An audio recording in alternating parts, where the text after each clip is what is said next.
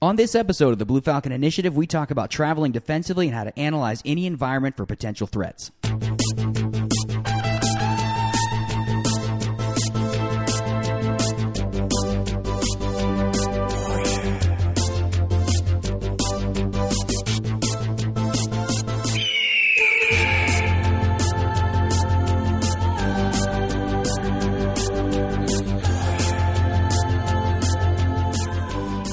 Yep, it's the third episode of the Blue Falcon Initiative, and I'm sitting here by myself in the studio because James has made he has made an outrageous claim he was going to make an entrance into the studio after we started, and he's done so. And James has entered the studio, looking outrageous as ever. Let me lay let me lay the groundwork out for you uh, for what's happened here. He has entered our studio uh, wearing some sort of flowery Hawaiian shirt. This is my vacation shirt. Uh, clearly, no one could ever mistake it for a regular shirt. There's no doubt about that. You got like a super boonie cap going there, Yep. and you got a fanny pack that's got like a your over the shoulder fanny pack, like under the armpit type thing. This is the the vacation episode. So, you know, I wanted to uh, show you what I was going to be wearing in order to blend in with the populace. Sadly, I think you're going to be right on the money. That's uh, that's awful, but I think you're right. Everyone's going to be wearing those terrible clothes. One hundred These are functional clothes. Yeah. know. Well, I'm not. I don't know about that. Well, what's special about that? I hope you don't wear that one because I see several firearm outlines like embedded in the flowers on that one. Well, And it's a little bit. Of, it has that uh, intimidation factor. Like, oh yeah, that's that's what's like is keep this guy safe. Pablo Escobar or is he a tourist? You know, I don't think you have the complexion to pull that off, dude. I got the I got the mustache. That's a start. yeah, that is a start. Yeah. Hey, uh, before we get going too far here, what are we drinking? Some drinks have evaporated on the table here. They look amazing. What do we got? Um, it's um. I, I know you probably haven't seen Harry Potter. I have actually. Oh, that's the the Yeah. butter beer right there. Oh dang, that's very good. I've read all the books too, by the way, just so it, I can. It, It's it seems to mix well with the whiskey. Too. Man. not bad. It tastes like butterscotch. Yeah. that's fantastic. Yeah, it mixes well with that. What whiskey are we using today? Uh, oh yeah, so uh, we've got something special here. I, I picked this up from the Northeast about three years ago. It's a Russell's Reserve Kentucky Straight Bourbon, aged ten years.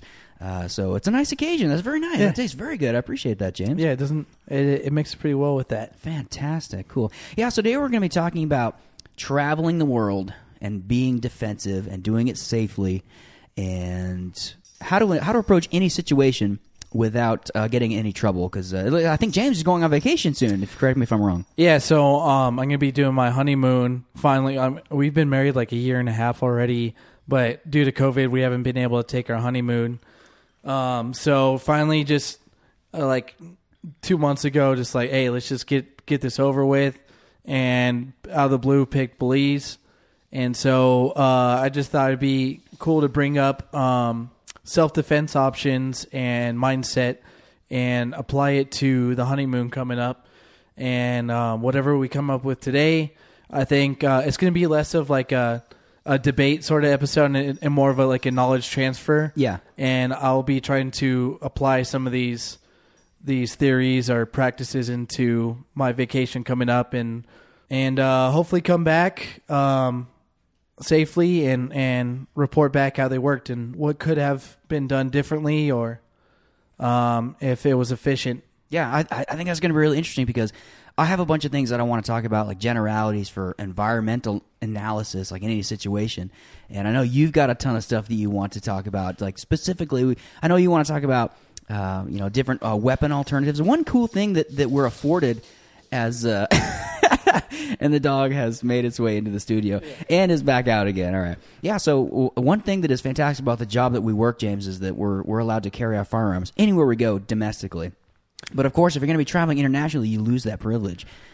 Yeah, absolutely. Um, not only that, it's like uh, other options that whatever options people have come up with uh, besides firearms, it may not be um, legal in whatever countries that they're traveling to, and um, you know, crime is one uh, threat to your safety there, but then there's also like the threat of being locked up abroad, which could be worse, you know, a worse fate than than uh, some of these organizations. Oh, definitely. I mean, you know, actually, the last congressional report that I read about Latin America, uh, stated that about half of all government officials are on the take. So your chances of getting a fair shake or even a trial at all are quite low.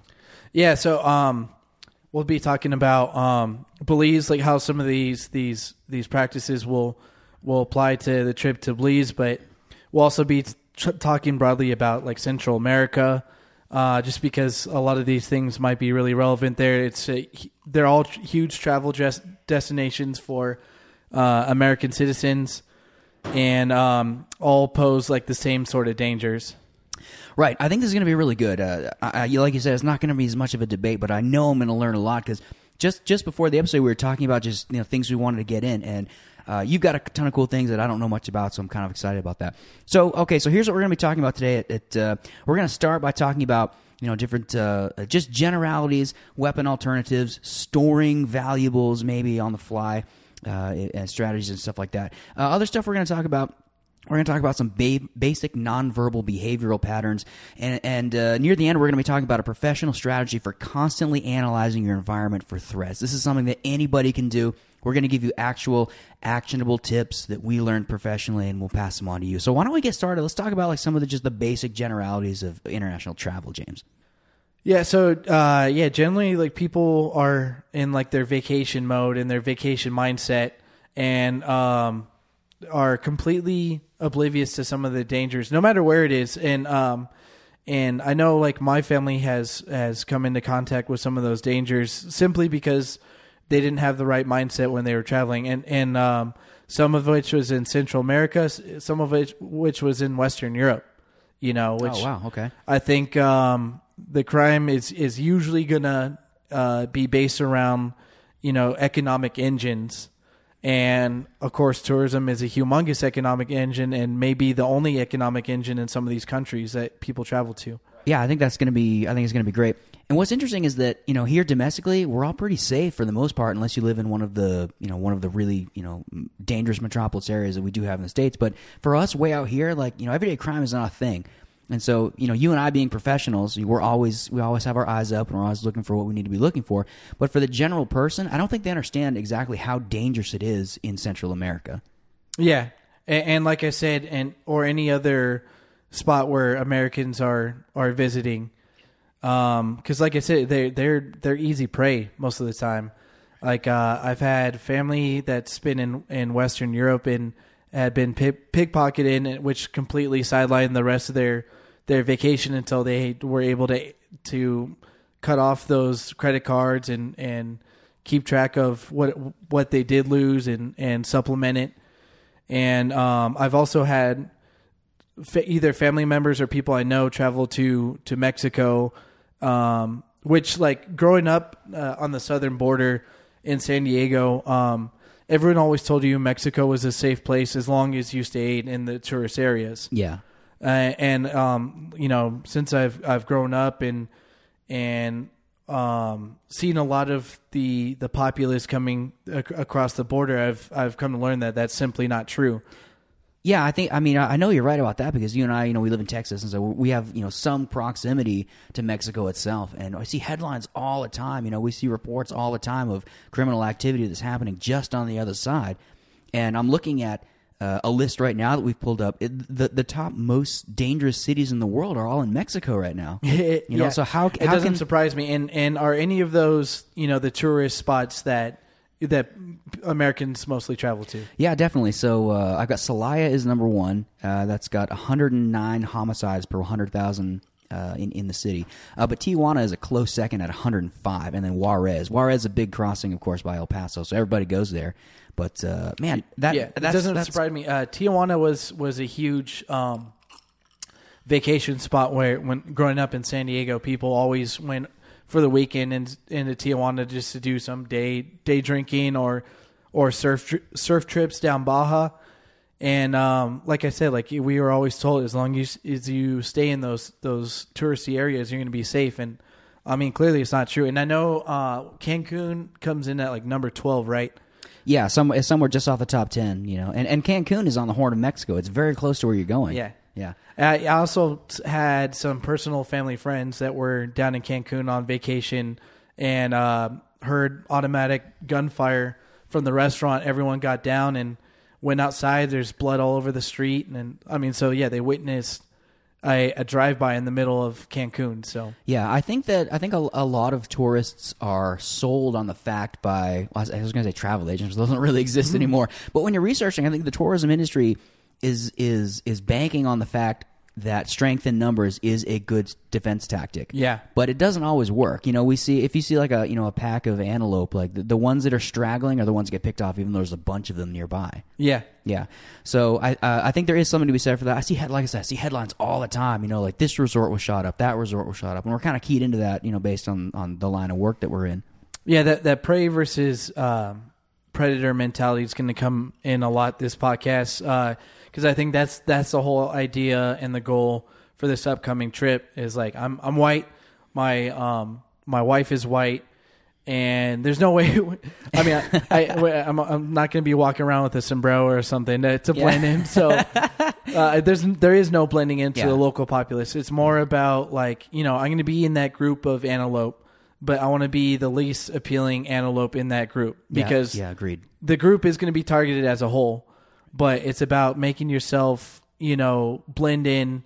I, I hate the term gray man, it, but you know it serves its purpose. Like, Definitely. the idea is to just uh, blend in with that populace and not be, uh, not have any indicators of, or be appealing, you know, to to predators out there. So Yeah, well, that's why that's why zebras stick together in a pack because the predators can't tell where the stripes start and stop on each Exactly, animal. yeah. So you want to be somewhere within that long thing of stripes, and that's Mm-hmm. kind of the goal here for sure. and this outfit is represents my stripes. It uh, and sadly it does. You will blend in very well. It looks so hideous, but that's what everyone will be wearing. that was great, man. This is the ultimate gray gray man uniform right here. yeah, going just Yeah. straight flamingo is the way to, to blend in apparently down there. But, but I think That's you're right. right. I think you're right. All right. So, what do you want to talk about first? Why don't we hit uh, Why don't we hit some just like basic common sense stuff about just traveling in general? Because there's a couple that just always annoy me. You know, so why don't we hit some of that? I know we can talk about some of the the weapon alternatives and the storage stuff. So let's knock that out first, and uh, we'll just lay some ground groundwork before we get into like the real tactical stuff. So one thing, this is here's the thing that always drives me insane. And for some reason, I always think of Boston when I think of this. Every time I've gone to Boston, it seems like it's trendy to be the guy walking on the sidewalk with with earbuds in your ears. Uh huh. You know, and that's really. I know that Boston's a liberal city, and you, you know all the little snowflakes up there have to listen to their offended millennials handbook podcast or whatever it is. No, I mean but- that's gonna be any any metropolitan city. I mean, like i as soon as you said that, it made me think of San Diego as well. Yeah. Well, that's the kind of thing that will get you in big trouble. Like if I was going to attack somebody, I would just, you know, wait until all of their senses were preoccupied. Cell phones are another big one. You know, if you need, if you if you if you need to pay attention to what's going on around you, you have to give something up, and that means media. Yeah. And I don't think people are willing to do that. But uh, if if if you look like you're paying attention to what's going on around you, your chances of getting exploited go down drastically. Oh, absolutely. Yeah, one hundred percent on that. Uh, th- those are my two big ones. Um, the other thing that you need to understand is that you know human beings have like a natural, instinctual reaction to what's going on around them. You know, we're going to talk about something called atmospherics later when we get into the tactical stuff.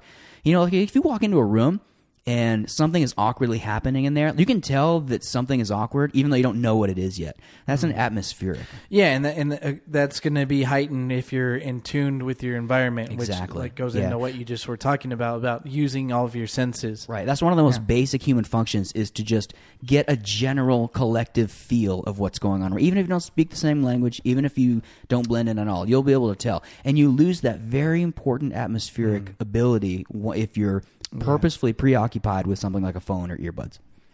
Yeah, which it's actually funny you, you bring up language because um, I, I didn't know anything about Belize before before the uh, researching this this whole thing for this podcast um, and and trying to apply it to our trip to Belize. But uh, guess what? The biggest language of Belize is Well, I imagine it's I imagine it's Spanish.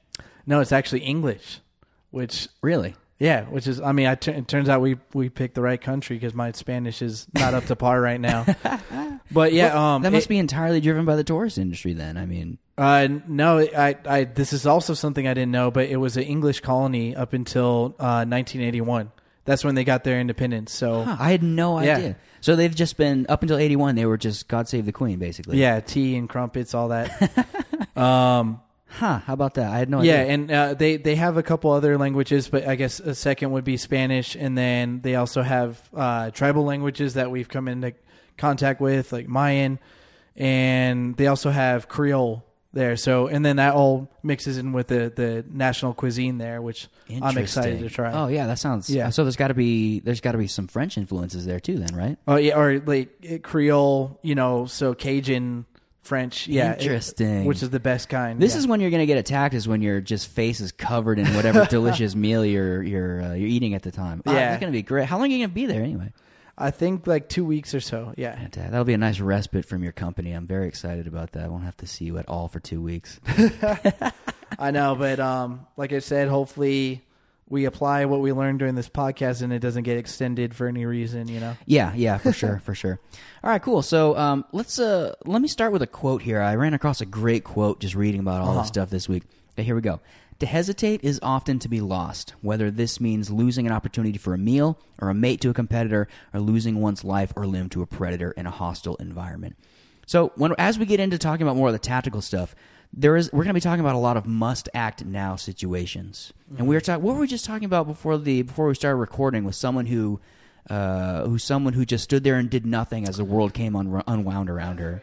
Yeah, it was a um, some self defense video I was watching where um, this this guy breaks into a household in a, I think it was like an apartment or something, and uh, there's a boyfriend and a girlfriend sitting on the couch, and he comes up with a shotgun, and the um, it's is actually perfect. The guy as soon as is he saw the shotgun pointed at his his girlfriend, he used that opportunity to spring into action and grab the shotgun and try to wrestle for control over that gun.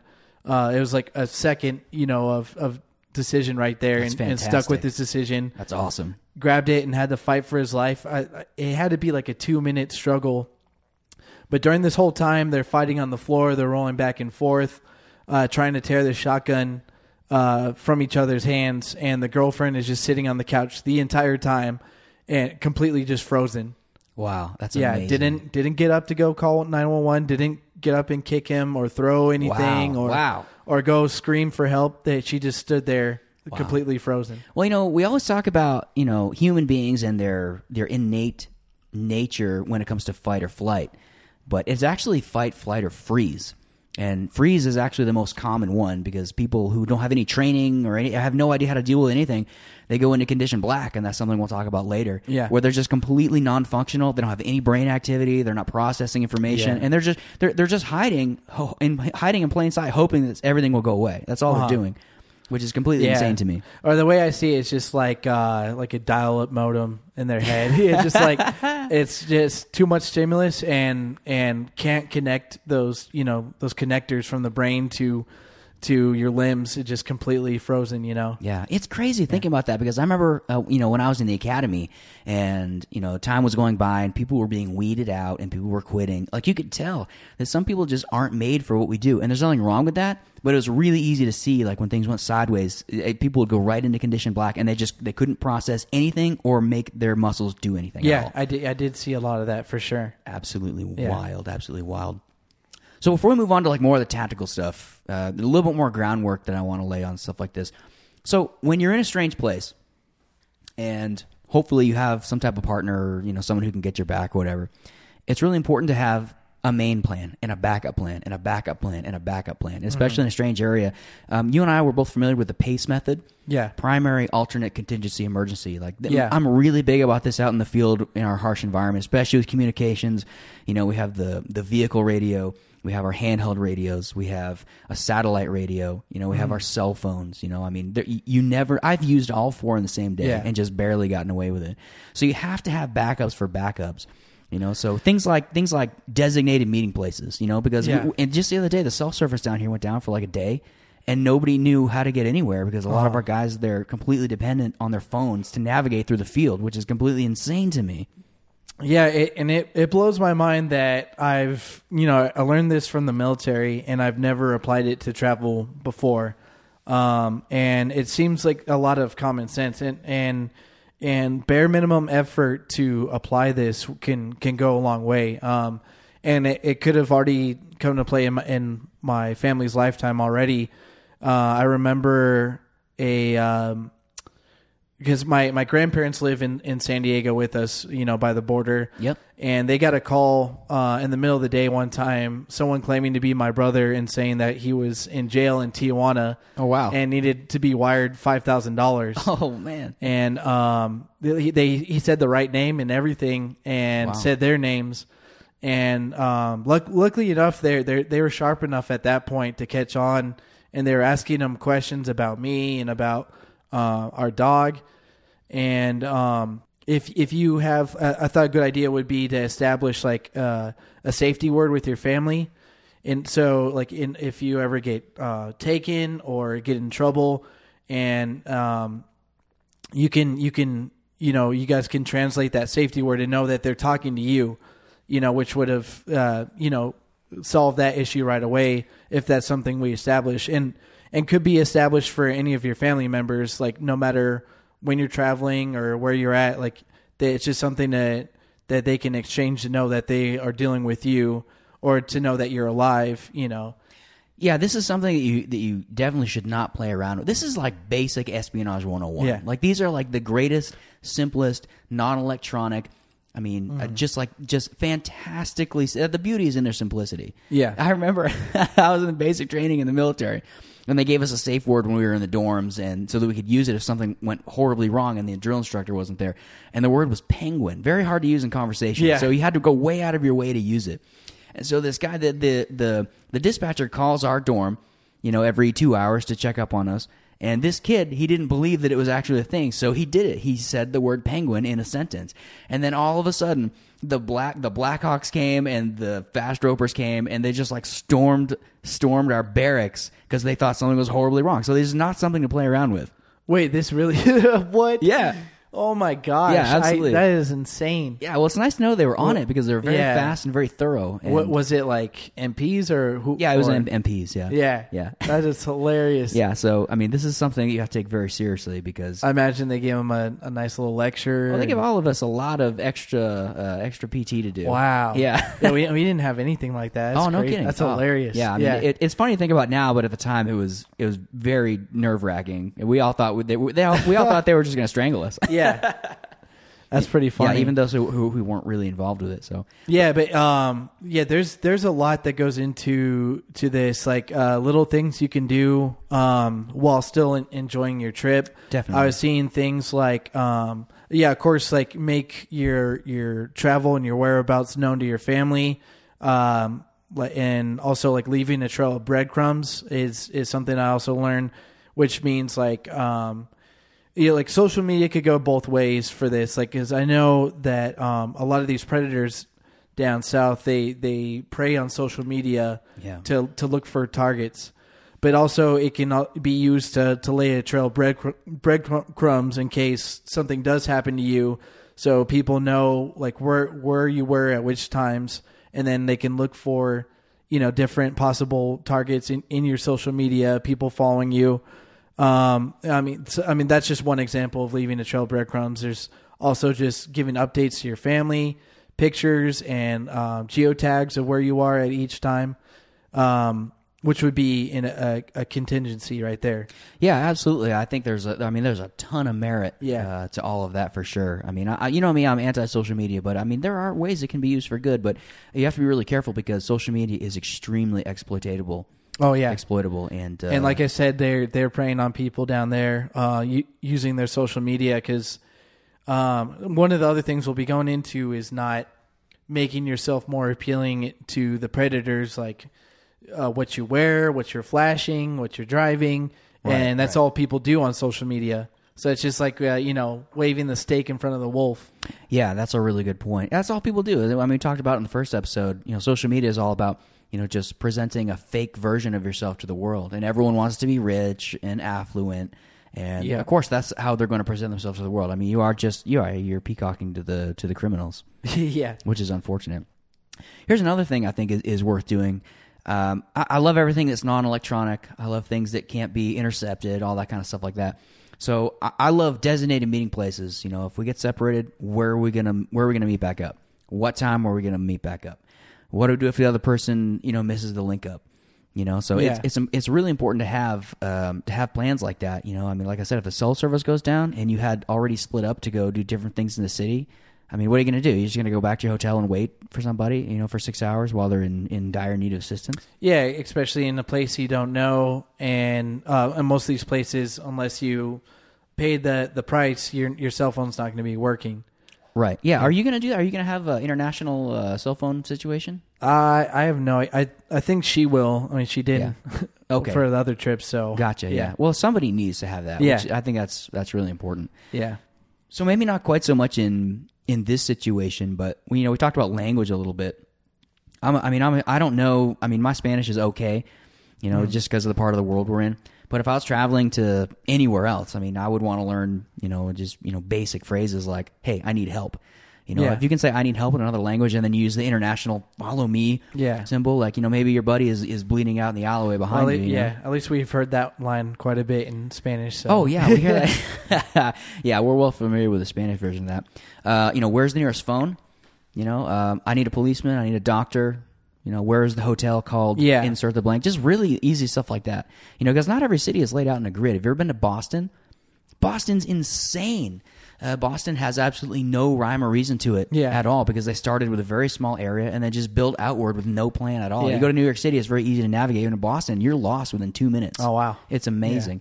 So uh, just a really easy thing to cover and uh, and uh, and just to make sure that you have you know one extra backup plan. There's Yeah. always room for one more. not only plan. language to um to like use for yourself but also to like understanding language that might be used against you like to know people are talking about you you know Yeah. obviously like gringo would be an obvious one right. Well, what, uh, what's interesting is that one of the most common, you know, like in uh, like in English, if we're gonna say, "Hey, we're hey, we need to kick that guy's ass," I'm gonna kick that. That's what we say, you know. Yeah. But it, but in Spanish, I can't remember what it is in Spanish, but the key word to listen for is madre because they say something something mother. Like l- the the translation is the little literal translation is "Let's hit him in the mother." So if you can listen for those keywords, you know you're about to get you know attacked. oh yeah you know that they're speaking inflammatory about someone so you want to see have your senses going up to see if it's you you know Right, right, exactly, exactly. Cool, man. What are you doing for uh like what equipment are you taking with you? Uh yeah. So I I still been um deciding after this this uh this podcast, um, and there's a couple things that we can discuss whether it'd be a good idea or not. Um, but yeah, I'll be taking. Um, yeah, we're leaving all the wedding bands, the engagement rings down here, but we are we did talk about taking like a large amount of cash down there for emergency that will be like either with us and concealed or like concealed back at the hotel depending on what we're doing um so i was trying to find things to carry or conceal that because i'll also be taking what here's a question what do you think about fanny packs I think that they look stupid, but they're incredibly pragmatic. Okay, I mean, you well, I'm look like an you absolute. Yeah. You look so stupid right now wearing that. Yeah. but but that's going to be very hard to rob. I mean, it's very hard for yeah for especially depending on i mean there's a million ways to wear it like i have it across the the chest right now you Yeah. can wear it in front or side yeah, uh obviously the way it was intended would be the easiest way to compromise right there right. Yeah, Yeah. yeah. We We're- wouldn't want to do that. yeah no Yeah, the way you've got it is you is you got it right across your right across your navel basically, Yeah. and it goes under one arm and over your other shoulder. Yes. and uh, that would be a trick to get to that. Yes. Also, a, a practical conceal carry option. Very, I agree with that. no, I completely agree. Uh, speaking of concealed carry, you know what the most underrated weapon is? Like the most underrated innocuous weapon. I thought we weren't going to argue on this podcast. we're this not, episode. We're not going to argue about this. I'm, I'm Okay. uh, so And- el- and eliminating eliminating Yeah. knives and guns. You know, or, or, or brass knuckles, Yeah. or any of the obvious stuff. Like, what is the best weapon you can have? um, whatever you can improvise. Is, and, um, Okay. is it something that you Okay. improvise as a weapon? Okay, field expedient weapons. I'm good with that. But Yeah. something that you can carry with you all the time. Uh, pen, key. Sure, sure. I'm good with that. How about light? How about an incredible flashlight? Oh yes, that, Light that's is- that's also one of the the the things I was going to bring. Uh, that, so I was I was going to try out a couple methods for um, like actual self defense objects or or weapons that you would be able to to take or find down there. And uh, yeah, one of the options that I didn't think of until researching this was was a light. I mean, I've- it's a great one here, so I I, Yeah. I don't know why I didn't think about it. Yeah, it is abroad. Mo- dude, a, a light, light is incredible, and something that is very bright and very sudden can disorient somebody for. I think it takes about eight seconds for the eyes to dilate. So especially if it's dark out, you got you got five to eight seconds to disorient someone, and then add space. And adding Yeah. space is one of the best things you can do. disorient or or um disarm them you know like if if Yeah. they're making a plan to mug you pit pocket you or catch you off guard as soon as you shine that light on them it might just completely take their plan out of action and they're going to move on to the next prey Right, like we said, if you're paying attention, then you're much less, you know, you're much less uh, uh, uh, of a, of a target. Yeah. And if you can illuminate them from a, a safe distance, you know, 21 plus feet, we'll talk about that later. But if you can keep them aware of the fact that you know that you know they're there, they're probably going to move on to the next sucker. Yeah, not only that, but you can take in so much information because you know now they're illuminated and you can see uh, like what how how big are they and um, do they have a limp or any injuries? Do they have any weapons on them? Any bulges on their exterior that might be weapons? Right. Are there more than one? You know. Right. So not only is light like a a great weapon, uh, but it's also great for gaining information. I mean, that's that's an excellent point. Yeah. And it's the, one of the most innocuous things. Ain't nobody at the TSA going to tell you you can't take a flashlight with you. Yeah, and then also if you did have to get hands on, it's it's actually a really good weapon. You, you could punch with it. You Yeah. can smash with it. It's got most of them have like the skull crusher at the end, so it makes a, a great hands on weapon option as well. Right. It's also a Yeah. great tool for getting other people's attention, like other good guys, other neutral people, getting other people involved in the situation that's going on around you. It'll draw attention to the attacker, and that is uh, that's not favorable to them at all. Yeah, so that that's one thing I'll be bringing. Um, I also fr- I learned from Ed Calderon. He he was uh, a resource for some of this information I got, um, and he was on a like a, a government task force in in Tijuana. He spent a career there, um, in like hi- highly um, trained and and partnered with American forces, and now he spends his time um, acting as like a liaison to like the cartels, like information on the cartels, and and overall some of the things we're going on over right now too, just like the the predator and prey mindset. And but anyways, um, as far as weapons, he he recommended a like a paring fruit knife and uh, which is like a super cheap option. You could get them, and especially in a lot of these these central um, or these Central America American countries, it's like a it's, it has like a long skinny handle and like a tiny little like one to two inch blade. Yeah, yeah. And you, you mentioned yeah. this the other day, and I had to look it up because I had no idea what it was. But it looks like a great option for Yeah. an expedient weapon. Yeah. Yeah, it's an expedient weapon. Uh, you could carry it on you. I'm gonna try carrying it around the neck, like under the shirt. Um, it's very useful, especially if you're doing touristy things around there. But it makes a great se- self defense weapon because it's it's that blade is shaped just like self defense blades, where it's like curved back towards you. If you had to grapple with someone on the ground, you can you can slice, you can cut, you can belay, and you can try to create distance with them. Yeah, I think that's awesome, and that's and, and so let me just make sure I got this right. So is that something you take with you? Is something you just get when you arrive? You can do that. I, I have one coming here because I, I bought it with the sheath. Um, Okay, cool. It's just a tiny little Kydex sheath that you can put on a chain. Okay. And so uh, I'll try carrying that different ways. Some of these options that we're looking at are are illegal in, in certain in, in countries. And I, so I was looking at the the local uh, legislation on the knife laws and carry laws, and all, and it it had pretty lenient uh, laws, which was just nothing more than a three inch blade in between the hours of 8 p.m. and 5 a.m. So I mean that opens up to which is I- I'm primarily going to be out during the day, and we're not going to be doing anything at night. But um, th- I mean that leaves it open to anything, any size. Yeah, that's very Uh, yeah. That's but, very but I was going to just stick with um, a- anything under three inches because I just a lot of these these um, police forces are corrupt, and you just don't want to give them any excuse to Absolutely. try to exploit that. Absolutely correct. Yeah. Yeah, I mean, we hear stories all the time. Like just just across from us, like the local cops will just set up like a random fake checkpoint and just rob everybody that comes through. They just take everything they have. Isn't that? oh yeah, Isn't that And, uh, insane? Americans too, and, and I know plenty of people that have had to basically pay off, which goes into um, carrying that money I was talking about.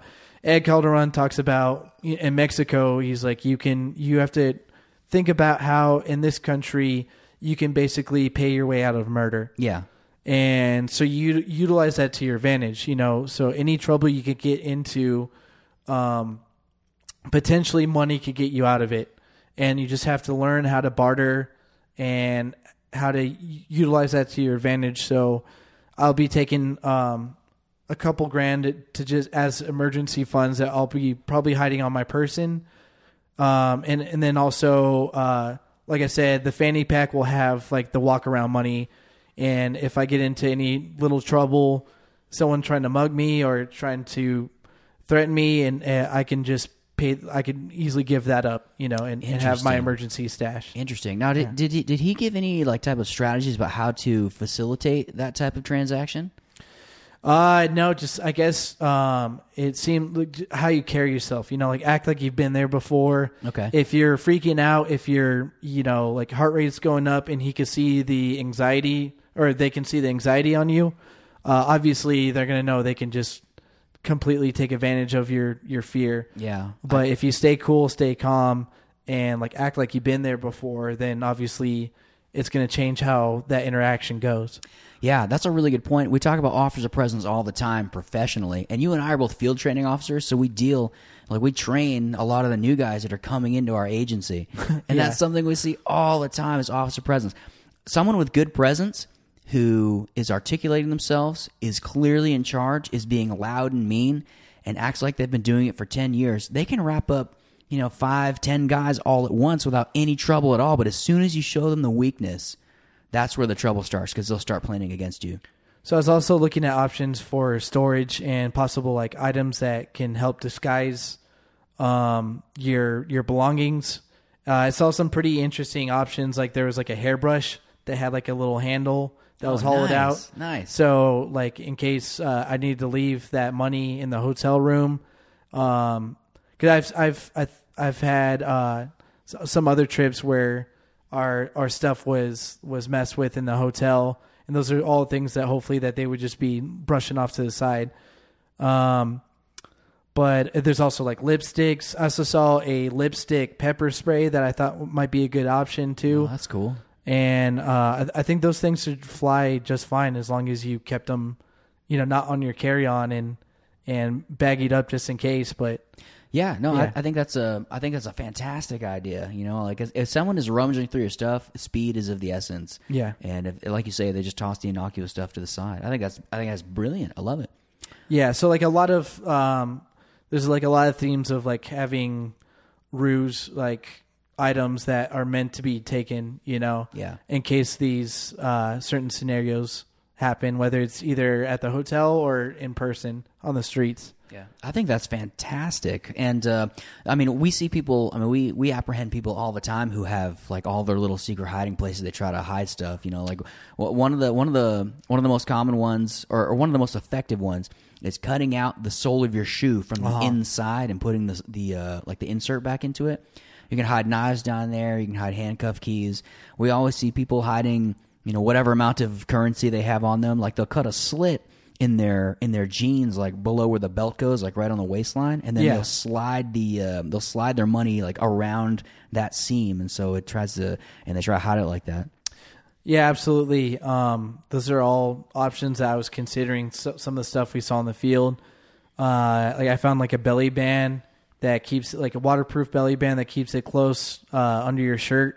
So like I would have that under the fanny pack where I keep the valuable stuff, and then like the passport and money or whatever. Yeah, probably don't Uh, want to leave those in the hotel. I no, imagine. yeah. no, absolutely not. And then, um, yeah, some of the other, even like, uh, it's funny because like everyone knows about it, but that little pocket that on your jeans Yeah, the little is, tiny one. is something that you can hide stuff and people will look over it because Yeah. I see professionals look over it all the time. Right. Like, uh, one of my last crews that I was training, um, I went over one of the ones that they were patting down and and specifically looked in that little pocket and found a lockpick that I Yep. I brought home with me just to show everyone. But Yep, exactly. it's still being utilized all the time. Right. Yeah, you have to you have to double check everything, man. There's no doubt about that. So one other thing I want to add to the like the equipment stuff, you know, uh, you know, at work we all carry you know carry handcuffs or whatever, and those are great. But Yeah. um, one of the most useful things that we also carry is that those little black nylon hand restraints, Wow. and they're they're not like the big plastic fle- flexi cuff ones, but they're just they're really minimal. Uh, just really flexible nylon, and, and just throwing a couple of those in your bags probably because if you get in an altercation with somebody, and you either need to create space from them or you want to wait for the cops or whatever your choice is, what you need to do is make sure that they are in a state of disadvantage when you leave them.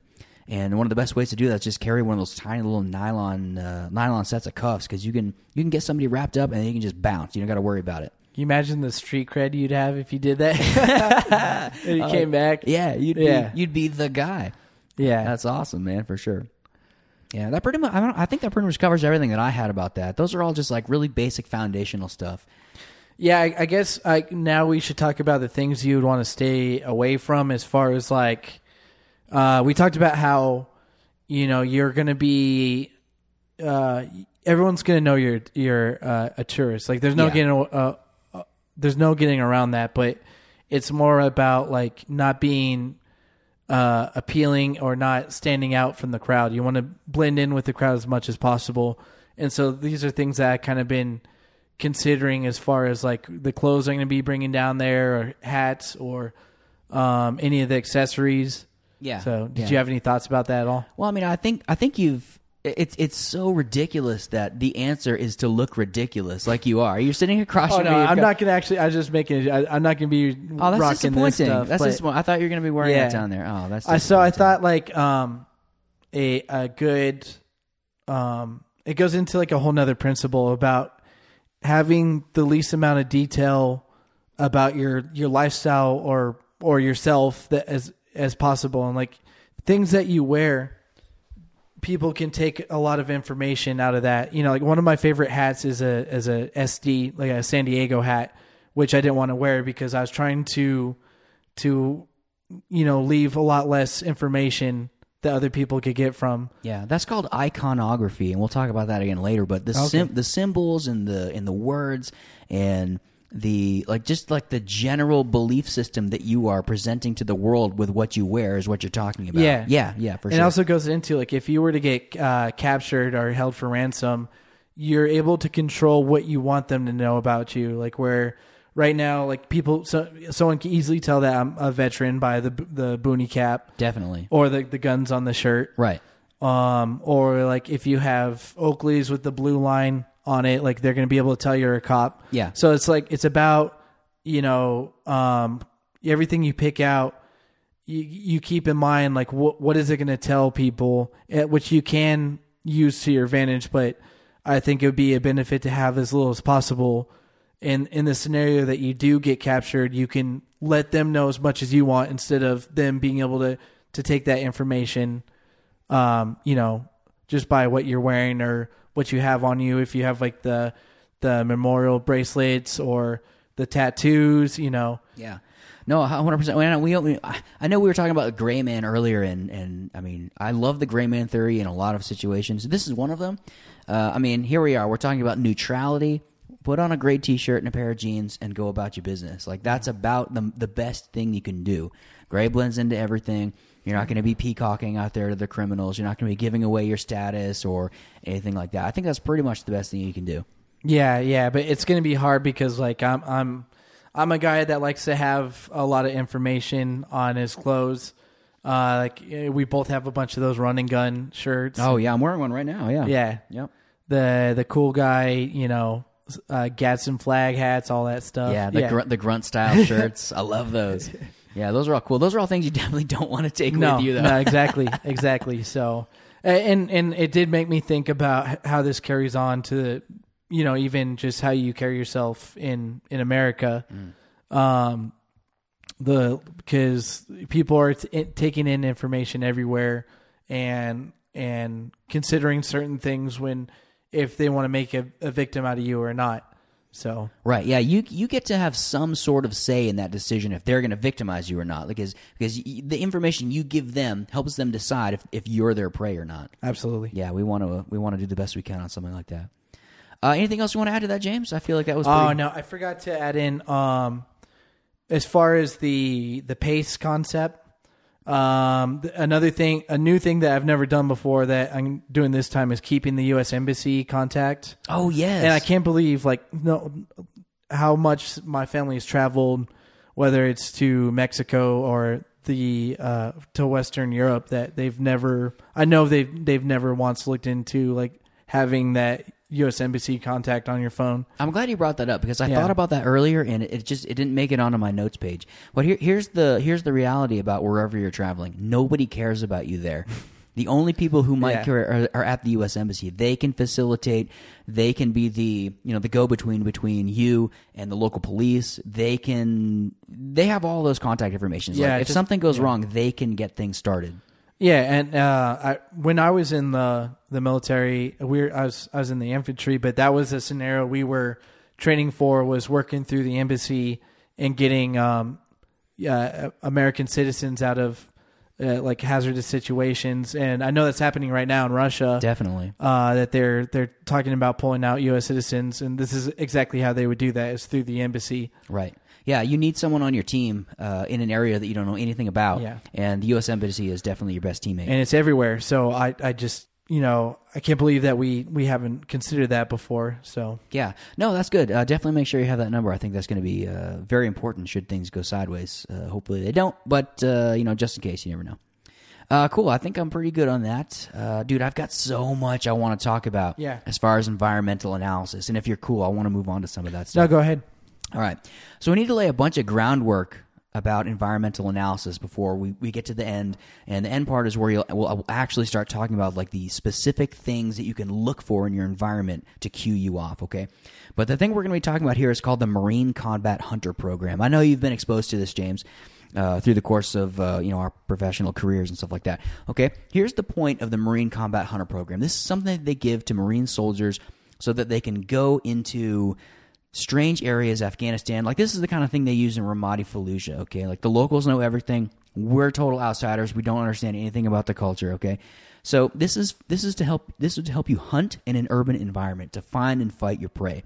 You know, first you have to be able to zero in on on your adversary in a crowded environment, and you can't win against somebody unless you're aware of who they are. If you can't find them, you have nothing, and they're going to be in plain clothes. All right, so so here's what we're going to be working on. The Combat Hunter program will help you recognize pre attack indicators, and you can make a decision if you want to avoid them or engage them. Okay, if you're not doing this, the only thing you have is reaction drills. You don't get to decide what happens first. You only can react to what they've done, and we don't want to be in that situation. So, this will help you categorize people into three different categories. Okay, good guys, regular guys, and bad guys. I think the other day you said shepherds, uh, sheep, and wolves. It's kind of the same thing, right? And a lot of this is based on universal human It was behavior. Sheep, sheepdog, and wolves. Oh, I, I got I got that wrong. Anyway, same yeah, same thing. clearly a sheep. anyway, but this will help you uh, categorize people into the three categories. Okay, so that's a little bit of groundwork. That's kind of the introduction. Okay, the next thing we need to lay for foundation to talk about all this stuff effectively is to talk about Jeff Cooper's color codes. If you're familiar with these, I think James. oh yeah, Okay. Right. So there are four. Originally, there were four of them, and then the Combat Hunter program added a fifth. So we're going to talk about these. Okay. They are white, yellow, orange, red, and black. Okay. If you are in condition white, it means that you are unprepared, unready to take lethal action. You're in a low state of psychological awareness. There's no belief that your personal safety is in question. You're in a completely reactive state. yeah. You know, and, and this So is what this we're is this is that uh, Instagram influencer that's taking her trip to Dubai. yeah, exactly. and Yeah. has Post- no idea how she's just waving the steak in front of those dogs. You know. Yeah, well, it's steak with the dogs, man. That's a that's a great. And, and this is this is we're in condition white here. We're at the house, you know. We're safe. We're indoors. We've got all our guns next to us. We're focused on something Uh-huh. else. We're in condition white right now, and this is the right environment to be in condition white. There's nothing wrong with that. Okay, next condition is condition yellow. Understanding that your life is in danger and you are psychologically prepared to do something about it. Okay, you're actively searching for your surroundings for a threat, but you're, you haven't found one. yet, Okay, this is a moderate state of psychological arrest. So if you're walking down the street and uh, you get that atmospheric sense, like some, Yeah. something has changed in the environment. We're not sure what it is yet. Well, now we need to start looking. We now to start need to paying attention. We're looking for threats. We haven't Yeah. found them yet, but we're looking. That's condition yellow. Yeah, or or like if you're out to dinner with your family, you're taking the corner booth and you just you take two seconds to look where the exits are. Absolutely, yeah, that's all really. I'm always the guy. Every time I go out to eat, I always have to roust somebody from their seat so that I can get my back on the wall. I'm that guy. Yeah. guy. See, I've been trying to, to get my wife to take that, which I mean, it was really quick. So now we're always fighting for the corner seat. But yeah, Well, I'm a little bit more of a lone wolf, so it's uh, kind of kind of on my Yeah. own out there. I mean, but yeah, this would be a great condition if this was like the the majority of the color you were in on vacation. But like thinking back to family vacations, like I know my family was for sure in condition white all the time. Yeah, that's that's generally the state that Yeah. everyone exists in all the time Yeah. because nobody has the training. They don't But care. somehow even more so when they travel, because like I said, they're on that vacation mindset. Yeah, they're on a high. know? Everything's new and exciting. Yeah. We don't got to work. Yeah. Everything's great. Yeah, I completely agree. So if you're in condition orange, and just say you're looking down the street and you know something has changed. Maybe you see that like hooded, you know, that hooded figure on the next corner, and his hands are in his pockets, and he just looks. Something doesn't look right. Okay, Yeah. now we're in condition orange. You know, we're looking. Okay, so condition red is the next one. Okay, and that's when you that's when you click up to lethal mode. Okay, willingness to kill if required. You're executing the plan you created in condition orange. That's the other thing about orange is you have to start formulating some type of actionable plan. You know, if that hooded figure turns toward Yeah. you, or if he draws a gun, what are you going to do about your it? Your OODA loop. Your OODA loop. Yeah, exactly. We don't want to get stuck on our heels trying to decide what to do after something has gone wrong. Uh huh. Yeah, so condition red is, is executing the plan you created in condition orange. Uh, even lower state of general awareness, which is fine because you're laser focused on that one threat. Yeah. You may not notice what's going on around you. You know, uh, and that's fine. And that's the highest degree of psychological arousal. Okay, so if, if that guy does pull out a gun, you're using a plan, you're in lethality mode, and that gives you a fighting chance. Uh, because I mean, everybody knows. I mean, if you're on if you're on the uh, the reaction end of uh, of a quick attack, oh man, you're you got a long way to go to win that fight. Yeah, absolutely. Yeah. So the fifth one that got added when the Marines got a hold of this list was condition black. We talked about that earlier, where people just can't function anymore. It's typically characterized when your heart rate rises above 175 beats per minute. You no longer process information. You aren't seeing your surroundings. There's no real cognitive processing going on. We see that with our trainees sometimes, you know, and that's just based on experience. You know, they can Yeah. learn and get better and and uh, and move on from that. But if you're in condition black, I mean, you you better you better shake yourself out of it because you're about Yeah. to die. I mean, you just you can't uh, you can't function. And we talked about that last week, man. Like uh, a lot of the running gunners who came up to the stages, they couldn't Yeah. figure out the rifle. They're clicking the safety on and off a bunch. They're in condition black because they're so exhausted. Yeah, which leads to condition brown.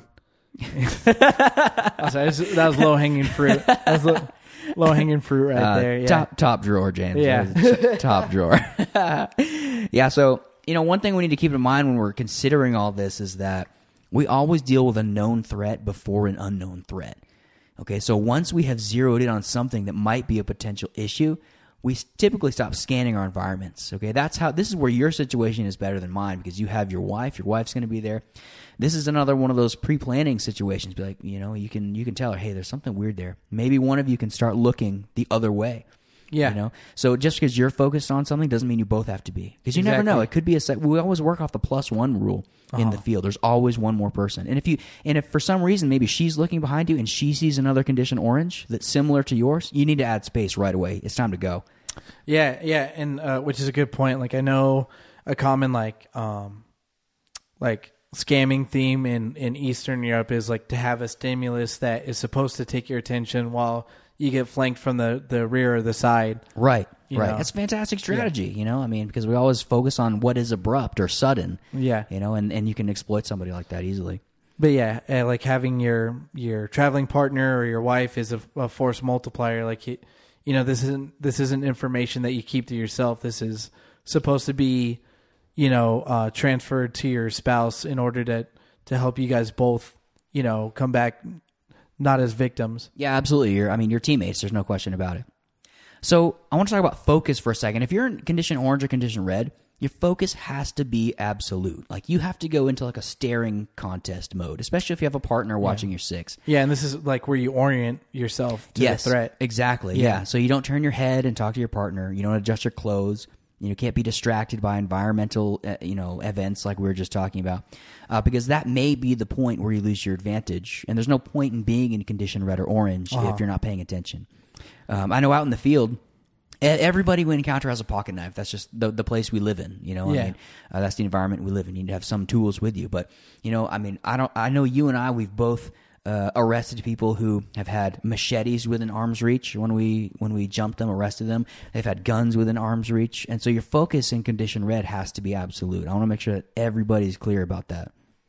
Yeah, absolutely. Yeah. And hopefully hopefully you'll be able to be in gray mode this whole time, you know, like hopefully they're they're focused on somebody else and uh, and maybe it's up to you, I guess, if you're going to jump in and intervene or add space or whatever the situation arises. But that's my that's my vacation time. I'm off duty. I'm not Yeah, I'm off anybody. Shoot. So if you're not a law enforcement official, um, the uh, the typical mantra is run, hide, fight. Like those are your three main options in that order. If you don't have the training, but if you're an LEO, typically it's fight, fight, fight. You know, barring any type of tactical retreat, which is a completely legitimate option. If you're outnumbered or the situation arises, you need to get out of there. Then you know that that's what you need to do for sure. So let's talk about intuition for a second. I keep coming back to atmospherics because it applies to so much so much stuff, you know. So what like what does intu- intuition mean to you, James? Like a gut feeling, that instinctual thing that something is happening. Like what does that feel like? Yeah, I think um, like humans are creatures of habit. We recognize patterns. Um, everywhere you go, there's always a pattern of life, and the more that you get in tune to that pattern of life, like the better off you'll be. And like intuition kind of comes into play when when something's off with that pattern. You know, like something's not adding up or something stands out, and you have that little spidey sense. Yeah, agreed, agreed. Now there, there's there's some very specific actionable terminology that that, that directly relates Yeah. to It's that. not spidey feeling. sense? It's not technically spidey sense, surprisingly. We're going to come back to that and get a little more specific about that in a bit, but a person's sense about a situation is influenced by experience and knowledge, and that's what builds that gut feeling Yeah. or instinct. Like you have to have done it before. Yeah, or or recon- like you said, like or like I said, recognizing that pattern of life. you right. know? Yeah, exactly. Like I think what you're what you're saying is is once you're familiar with a baseline, then Yeah. the anomaly jumps out at you. Yeah. and that's really what you're looking for. Um, we're going to talk a little bit more about baselines and anomalies here in a little bit uh, once we get down the list. Okay, but Gary Klein is a very interesting has produced many interesting studies about making rapid or instant decisions based on intuition. And technically, they're called recognition primed decision making events, which is a fancy term for doing something immediately. Like we all know that a good enough right now solution is better than going back and making a perfect solution later. You know, and anytime mm-hmm. we're in this situation where time is of the essence, then we have to act now. And these things we're talking about, the more foundations we, we lay as we talk about all this stuff, the better you will be able to make that instant must now decision. Okay, so we'll keep rolling down the list here. There's a couple more things we need to lay down for groundwork. We need to talk about combat profiling. And profiling has got a really bad rap over the last two or three decades Yeah. for sure. Because all these great pieces of terminology have been hijacked Yeah. and used against us for sure. And uh, so profiling, uh, combat profiling is essential. You know, like we don't have the uh, we don't have the uh, the privilege of looking around and seeing who's in uniform and who's on the other team. You know, when we're on duty, people see us and they know exactly who they are. They don't have to make any inferences. They don't have to figure it out. We're broadcasting it to them based on what we wear. So we need to use every single resource available to us to equal to equalize this this fight, uh, because they'll exploit you at every single chance that they get. So as far as as far as racial profiling goes, I know this is the first thing that people jump to is racial profiling. But I promise you racial profiling is completely ridiculous and we don't use it because if you focus on race or ethnicity when you're making decisions, you will absolutely be exploited by your enemy. How many people do we arrest that are white US citizens?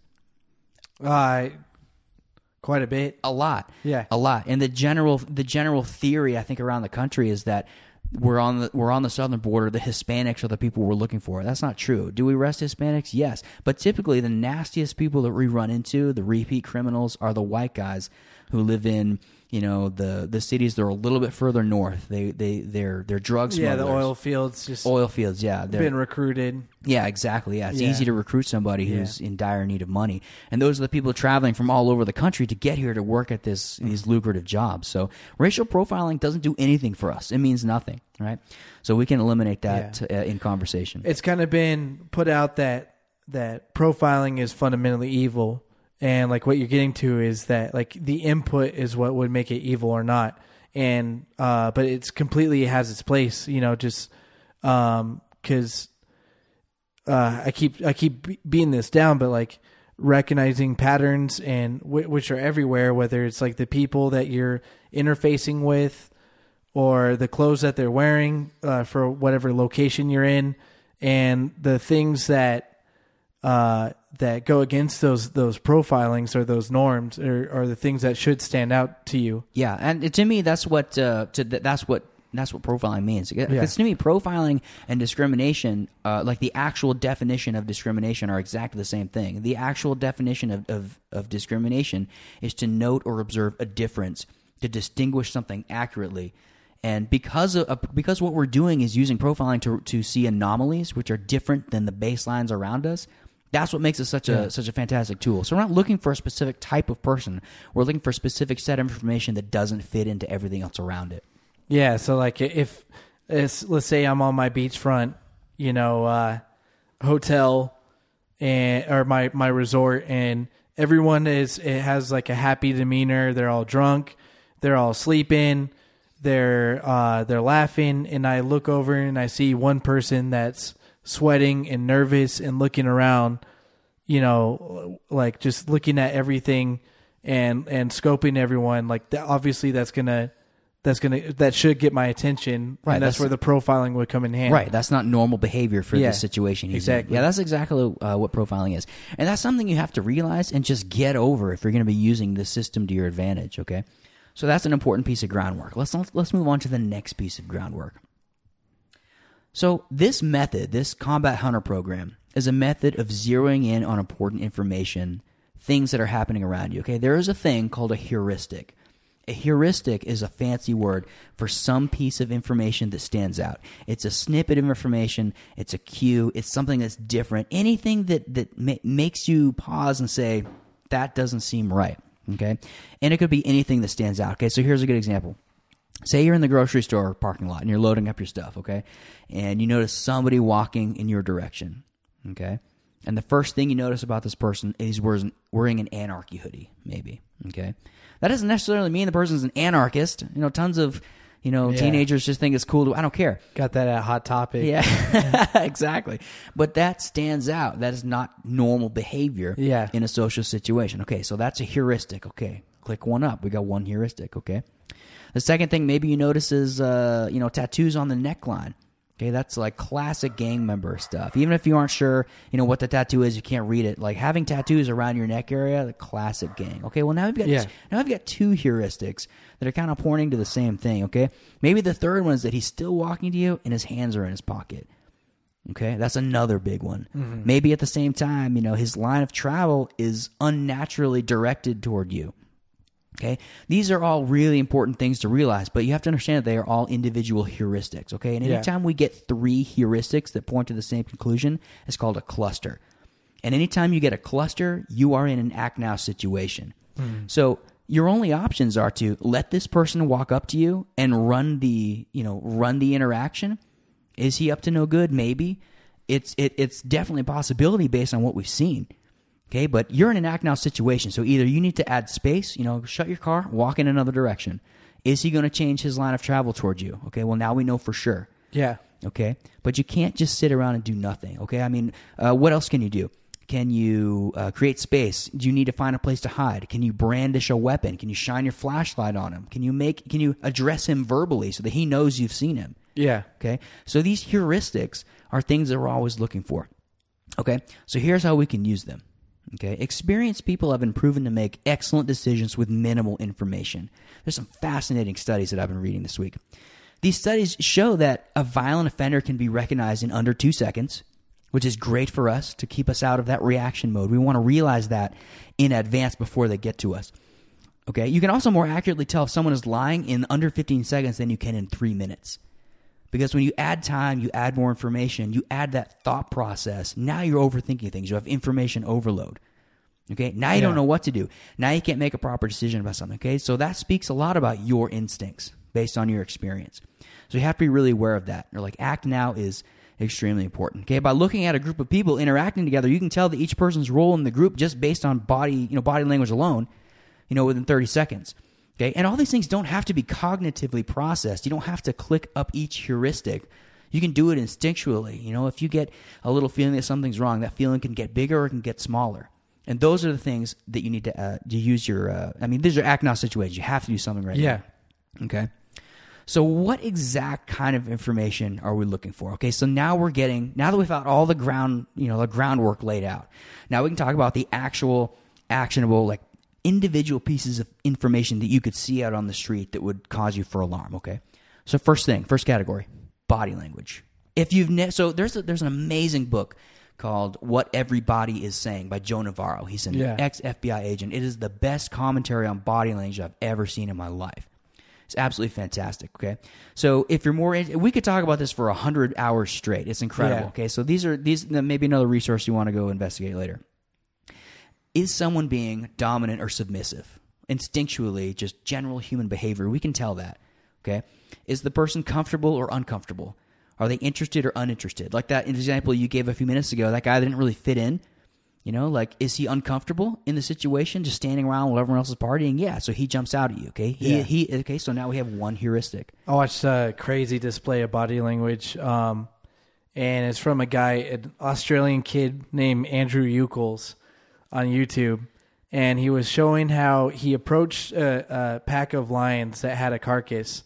This is the craziest thing. You gotta watch this for yourself if you haven't seen I've, ne- this. I've never heard of this. And uh, so there's a, a pack of lions that had a kill, and he was explaining that that if he approached them, um, showing that he was a, like the top predator, they would recognize that, like standing up straight, um, walking confidently, eyes forward, they would recognize that. And he went and took the carcass from them, and they fled because he looked like a predator. Wow. Yeah, and they they can recognize that we are the apex predator, but it's just about how you carry yourself, you know, because like we know we work where there's mountain lions, and where did where are they going to attack you from all the time? From the from your like your your neck or behind. Definitely. They're going to try to sneak, but as soon as you face them, and you can see this all over YouTube, people facing and making sure they keep eye contact with the mountain lion, it won't attack. That's so. I'll have to watch that. Yeah. That sounds. I mean, it's just a perfect example of how, like, even though in these, th- you, you, lion, everyone thinks of lions as the top predator. When they're faced with uh, another top predator, just the way he carried himself, they wanted to break contact. That's amazing because they Yeah. could kill you in an instant. Oh yeah, there's nothing. There's like could three of them. Yeah, That's incredible. oh, I have to watch. Yeah, That. sounds Andrew interesting. Yeah. Andrew Ucles. What a savage. yeah. That guy's a wild animal. Well, he's an Australian. oh well, that explains everything. so uh, one other thing I want to talk about with body language, um, or two other things. Have you ever heard of a pacifying behavior? Pass. Yes, yes. Like um, rubbing your hands. Yeah, like I know you you interface with this when you interview or interrogate people a lot. Mm. Like either like rubbing their hands or rubbing their neck or shaking their leg. Definitely, yeah. So the, the body has a system called the limbic system, and the limbic system is is designed to quell or squelch stress in the body. It's designed to alleviate stress, and so on a subconscious level, it will cause you to take your hands and touch parts of the body that are rich with nerve endings. You know, Yeah. Women typically touch, touch the front of their neck, like they, they'll play with their necklace, or or, Yeah. or kind of like that the you know the the, the navel area Uh-huh. right there.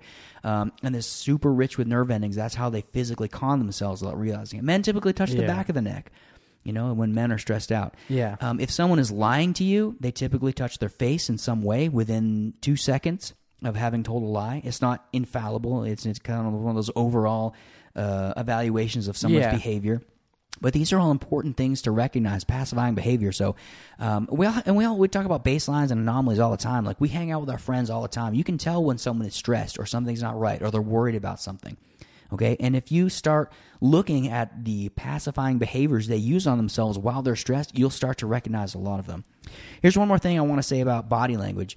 We encounter people all the time in the field. We apprehend people, we arrest them, we detain them. When we have people detained, well, while we're investigating, we typically have them sit on the ground at a position of disadvantage because we don't want them to get up and run.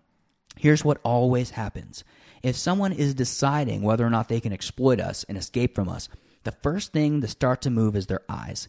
Their eyes will start to move. They'll start looking around them. They'll start looking for the weak point where they can make their escape. And then they'll casually try to get up onto a knee or get one of their, you know, the balls of their feet onto the ground. And their feet will always point toward the direction they run before they run.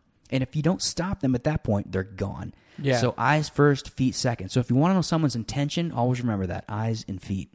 Yeah. And I mean, all you could shut, all you need to do is shut it down most of the time just by acknowledging acknowledging that you're looking at them. Yeah, if you Yeah. exactly, if you can give them attention, you can call them out. Be loud and mean. You're the Yeah. boss. Get them to sit all the way back down. If you need to, make them lay on their stomach. That's an even harder position to get out of. But yeah, you have to be aware of stuff like this. You can get someone's intention just watching their body language. How about the next category, which is distance? The distance from other people. Is someone far away from everyone else at a gathering? Why are they over there? You know, that doesn't necessarily mean a conclusion can be drawn, but it is a single heuristic. Is that person in observation mode? Are they trying to surveil something? Conversely, a pickpocket has to invade your personal space. Yeah, perfect example. I think I touched on it earlier, but my mom was in in Europe, and uh, it's it, it wasn't until after the fact that she made this connection, but she kept watching the guy inch closer and closer to her on the on the train, and then uh, like she w- she was like her brain was trying to tell her. You know, like the alarms were going off, but she was ignoring them because she Interesting. she was definitely trying to go back to you know condition white Hmm. And then uh, it wasn't until a couple hours later that she saw that her wallet and credit cards were gone It's amazing what And- those guys can accomplish. yeah and- unbelievable. and, like like i said like her brain was trying to tell her to to beware of this person but she you know turned it all off because she's never experienced anything like that Yeah, yeah. Well, that's one of those instinctual things. You Yeah. cannot bury an instinct, or Yep. you'll get into trouble. Man, you you- if you you just have to realize you're never safe from a pickpocket. Have you ever seen like the there's like uh there, there'll be guys who are like former pickpockets, and they'll they'll have like a big show, traveling show, whatever, and they'll Yeah. get up on stage, and they'll like they'll like have people come up on stage, and they'll they'll talk, they'll take their watch off of them without them realizing. yeah it. the whole audience could see it just Yeah. how they're distracting them yeah That's, oh, it's incredible. It's amazing, Yeah, yeah. that's just that's just interrupting somebody's general process of operation. Like, Yeah. you know, like if you do something weird, like if you invade somebody's space or you tap them on the arm, I mean, their brain stops because they're focusing on this one thing, and the guy's reaching around you, taking the watch off your other arm. It's Yeah, incredible. absolutely. So you're never safe. Your stuff is never safe. Okay. so next category, how about movement? Mu- movement is a fantastic area to look for heuristics, individual pieces of information. Okay, uh, here's an example: a creep, some creepy guy, some potential threat, who is looking around. You know, shi You know, you got like the shifty eyes. You know, you're kind of like not sure what he's doing. He looks very different than someone who is you know looking around the same area for a friend. You Yeah. know? I mean, those are two very obvious and different things. Someone who is unsure, they're uncomfortable, they're plotting something, they just look shifty. You know, and even if you can't describe it, your subconscious mind will will understand what that is. That's a major heuristic. Okay, we need to Yeah. pay, pay attention for something like that.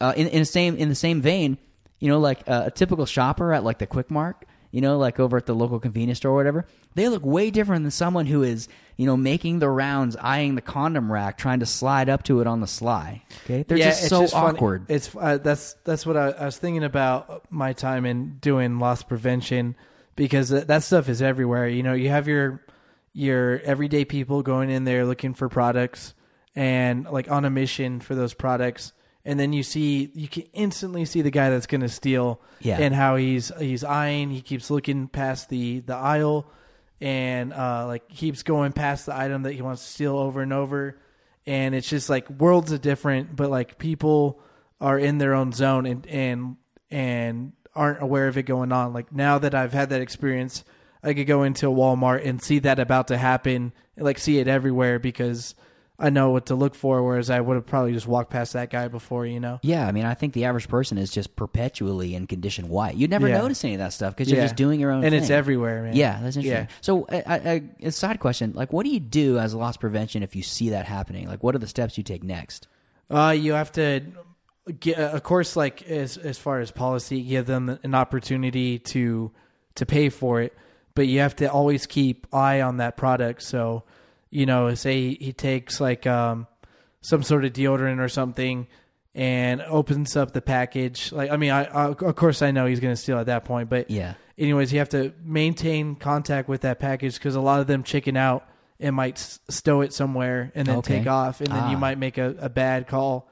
So you you keep eyes on that product, watch it go all the way past the the um uh the checkout, and and that's when you make your move. Hopefully, you have an ex uh, they the, your employer's giving you enough assets as far as technology, uh, you know, cameras to be able to follow it all the way out, and then that's when you would make the apprehension is once they've already forgo the the ability to pay for it. So the front door is basically like the apprehension point. Yeah. Okay, so once they go through that, it's over. You've got them. Oh yeah, I've and uh, I've watched that at Walmart. I remember I was walking out one time, and the guy next to me, they guys came out of some doorways out of nowhere, like right past the the sliding door that I never knew were there. They just opened up these doors and swarmed the guy right next to me. That is Yeah. awesome. Yeah, Holy crap. I know. Did you ever see the Seinfeld episode where uh, George tries to steal a book from the library? No, I'm surprised I haven't because Oh, yeah, man. my par- my parents watch that show. That one's nonstop. hilarious. Yeah. it's the same thing. Like, of course, Jerry sells sells out George at the end, and he's like pointing at him. He's like, "Hey, that guy, he's got the book." and then like all the like the nerd like wannabe cop security guys, they're like they don't have any like any like any real like you know codes or anything, so they're just all yelling "swarm, swarm," and they all just like run up on him. yeah, man. That that whole industry is full of like people that are just going through, you know, hopefully onto the next thing, but it's also full of like lifelong, you know, loss prevention officers that aren't the the cream of the crop for sure. I see. I see. well, at least they landed somewhere. Yeah, That's, uh, I've heard I've heard people talk about their time at like Ross, like it, as if it was like Afghanistan, you know? Oh, really? yeah, like it was a war zone.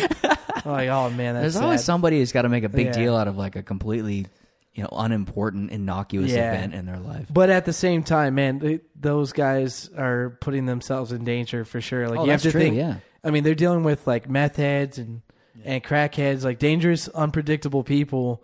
And you know, ninety percent of the time it's successful, but sometimes they get on the wrong end. Yeah, you know? just you just never know. Yeah. Man, this past couple of years with all the looting and just walking into a store and just filling a garbage bag Oh, with everything absolutely. you want and just walking out. Yeah. That's insanity. yeah, as long as it's under a thousand dollars. Wow.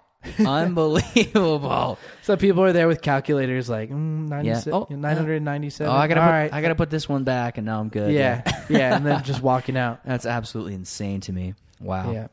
Uh, a couple more things about movement. What about uh, what about crowded streets? That's something you'll be dealing with. I mean, 100% in Belize.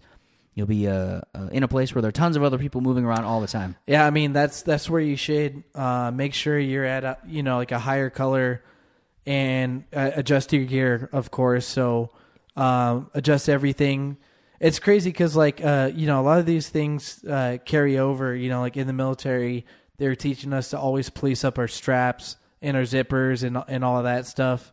Uh, like basically always have your gear police. like no loose straps, Yeah. no torn anything. So, and this stuff carries over because you know, like obviously, if you look like a slob, you're going to be an easier um, target, and also like as far as like the physical ability to to uh, compromise your your equipment, it would make it a lot easier. So when you're getting into these tight places, obviously that uh, that you take two seconds to make sure everything is zipped up and secure, and then closer to the body. So Yeah, that, that's a really good point. I mean, if you if you paid for something and then just never zipped up your stuff, it's all going to be empty within like Yeah. five seconds. Someone's going to just reach over and take it from you. yeah, Yeah. So another thing about like crowded areas, you know, people, you know, you'll be walking toward people who are walking toward you, like on the sidewalk. That's that's a really common thing. And people walking toward you will generally ignore you, which is fine because I don't want to talk to them either. But they will always slightly adjust their angle of approach to just Yeah. to just miss you on the street. So that's definitely something to look for. An attacker will constantly adjust his angle toward you over a long distance or suddenly adjust toward you over a short distance. oh yeah. Yeah. I mean, you can see this if you go back to, to California right now. Like after the pandemic, people don't want to be within any close distance to you, and it's Yeah. it's after the fact, and they're still you know giving you a wide berth. Yeah, yeah, for Yeah. sure, for sure. So here's the. Uh, I think this is the best place to talk about the the uh, the uh, the knife and gun rule. So I remember when we were trained. Do you remember the distance that someone could cover with a knife before you could shoot yeah, twenty one. It's 21 feet. Yeah, it used to be 26 feet, but they've lowered it. Um, Yeah. So if you're not paying, because people are out of shape. so- yeah. yeah, if you uh, if you are the victim of a knife attack, uh, there's an extremely high probability that you will be stabbed several times before you can draw a gun. So 20, Oh, yeah. 21 feet is the the general standing rule to keep a threat from you. That's like the absolute bare minimum. And if you're Yeah. conditioned white, you're never going to notice this anyway. But if you're in, you know, if you're in yellow or orange, um, then or red even 21 feet is the rule. So if someone is closing the distance to you very quickly within 21 feet, especially after they've um, suddenly adjusted their angle to you, I mean, it's an act now situation. You Yeah. don't need to have three heuristics to act. If you have one big one, it's go time. Yeah, Yeah, one hundred percent. absolutely. Uh, so in that situation, uh, adding distance might be the best thing for you to do. I mean, I mean, you're you're Yeah. good, you can probably outrun somebody. I can probably outrun somebody. That might not be an option for everyone. Yeah, and, and it's interesting the um, that I think that there might be a a fear of not wanting to offend, where a lot of these people might try to talk themselves out of what they're seeing. Like I That's a- see, I yeah. see it in in body cam That's a really good point. videos all the time, where like they really don't want to act because they don't for for fear of of offending or or getting the situation wrong and Right. end up getting killed or hurt. So uh, I could see a lot of people trying to talk themselves out of the reality they see before themselves. You know. Yeah, one hundred percent. Yeah, if you're not if you're not prepared, you can be prepared physically to defend yourself, but if you're not prepared mentally, Yeah. you know, if you're not willing to use the equipment at your disposal to come out on top, and I, can, I guess I can see why that'd be a difficult situation for like a typical civilian because they just don't deal with that. Yeah. Whereas you and I deal with that all the time. or or like you're just simply not based in reality you Yeah. know like Yeah. like i said uh, we've been told our, our entire life living next to tijuana that you're good as long as you you stay in in the touristy places but that's simply not true so like i could see people telling themselves that oh no i'm fine you know like when a threat is clearly approaching them and completely caught off guard or Right. or not going through those those second secondary actions of orienting themselves and and making a uh you know coming up with a decision so Right. Right. Yeah. No. One hundred percent agree. If you're not, if you're not ready to defend yourself, I mean, I mean, Yeah. there's only one outcome. You know, if you're not willing to, like, if you're a believer in humanity and you know you want to be a hippie and everybody's cool, I mean, you're going to be greatly disappointed in a very Yeah. short amount of time. So I don't recommend existing in that sphere. I don't think that's a good thing. yeah Yeah. Let's talk about the next category. This is a really interesting one. We're going to talk about proxemics. And proxemics are just areas around you. Okay. So we're going to talk about proxemic pushes and proxemic pulls. Okay. Um, people are naturally drawn to things they're interested in or things that are important to them. Okay. So if you maybe you notice a person that has an unnatural proxemic pull, okay, like a celebrity. If there's a celebrity on the street, lots of people will be moving toward them yeah or their attention will be toward them, or people will be filming them. That's a proxemic pull. The things around you are getting pulled toward you. Okay. Um, a free concert in the park. That's a proxemic pull. Okay, it draws people into them. Okay. Yeah, you know what? Uh, you know what the Candyman is like in the Marines. You ever heard of this? no Yeah. Okay. So out on patrol, like the Marines, uh, they always have one designated guy who who has like all the colored pencils and the trinkets and the candy for all the kids, right? oh yeah And so once the kids figure out who the Candyman is, that guy, you know, he has a major proxemic pull, yeah right? So things that draw attention to people. yeah and i know there's um like as far as push and pulls there's there's like uh to a large scale and to like a very minor scale like a large scale push push or pull uh example would be like immigration like people immigrating or trying to swarm the border definitely. like uh you know a pulling factor would be the financial aspects of being able to send money home Yeah. a pushing factor would be you know like terror or or um, cartel violence Sure, in sure. their yeah, in their a- country A, pushing factor would be MPP. You know, the way to Mexico policy that pushed a lot of people Mm-hmm. Yeah. away. Yeah. you know, just stuff like that. Anything that creates a draw or Yeah. a push. Yeah, and then there's there that's the macro level and then a micro level would be everyday right. decision making Right. Well, it's interesting because there are also negative proxemic pulls. You know, like a drug dealer on the street. He's pulling people in, but the connotations are negative. Yeah. So just because people are going there doesn't mean it's somewhere you also want to be. yeah Right. Another negative pull. Uh, talking about terrorism, like we just did. Uh, uh, markets commonly targeted by insurgents because that's where it will yield the greatest results for their Yeah. for their awful activity. Right. Uh, another negative pull. You know, like uh, uh, you know, people can use a negative pull as a tactic to bait unsuspecting tourists into traps for robbery. You know, so just because it looks like something that's good doesn't mean it's going to be good. Okay, so obviously a proxemic push is the opposite. Anything that repels people, and people people will allow themselves to be repelled so that they can increase their safety, increase their distance. You know, if you're in high school and you're you know you're throwing a party and everybody's drinking, the cops show up. The cops have a major proxemic push. Yeah. you don't want to be there anymore. It's time to go. Yeah. Okay, that's a proxemic push. Now it's interesting that the locals in whatever area you are, they will unwittingly reveal criminal anchor points by simply avoiding specific areas in town. Yeah. And this is how a lot of uh, criminal organizations have been brought down is because the locals just don't go near those operations. So if you surveil long enough, you'll be able to tell what area is being avoided, and thus uh, you can get an idea of what's going on. Yeah, I there. know. Like when when uh, when units were in Afghanistan, like when they went into the village and no one was there, that was not a good sign. Right. Oh, oh, for sure, for sure. Um, one hundred percent. Uh, The locals will always reveal that to you. So if you're in tourist mode and no one else is there, you probably shouldn't be there either. Just Yeah. as a general rule. Sudden proxemic pushes are indicators of a rapidly evolving negative situation. If someone is running, looking behind them, if a bunch of people are yelling and moving, I mean that's a sudden proxemic push, you know. And in the world of terrorism, the locals always sense what is about to happen. So it's good to be cued into those atmospherics. You know, you can kind of get a general idea of Yeah. what's going on in general. Okay.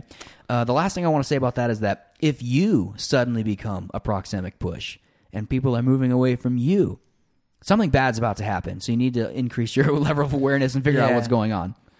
Yeah, I know. Uh, like I, I remember in in college, like uh, a lot of of kids did mission trips to China. And if you're white or if you're blonde, they they'll swarm you and like want to take pictures, like you're a celebrity or Oh, yeah? something. Yeah. so I mean, that would be a good example right there. That's a great example. Yeah, yeah. Anything that moves people in one direction or another, Yeah. you need to, certainly need to be looking uh, looking out for that. Especially if you don't know anything about the area you're in. You know, if you're the local, I mean, this stuff will come naturally to you. But Yeah. in an area where you only have a couple of days to figure out what's what, you know, the local the way locals move is is uh, I mean critical. Yeah, to not getting caught in a bad situation. How about the next category, geometrics? We see this all the time. You know, we work out in the field. You know, we we track people for various reasons out in the wilderness, and we always find that they always take the easiest route because they're trying to get somewhere. There's no point in hiking higher than you have to. That's called a natural line of drift, right? And it Yeah. applies in the city as well. All the locals know how to get to the easiest, you know, to, to a location the easiest way. And again, being an outsider makes it difficult to do this, but if if locals are obviously going out of their way to take a more difficult route, you need to ask yourself, well, what is causing them to avoid that easier route? It just might be something like construction.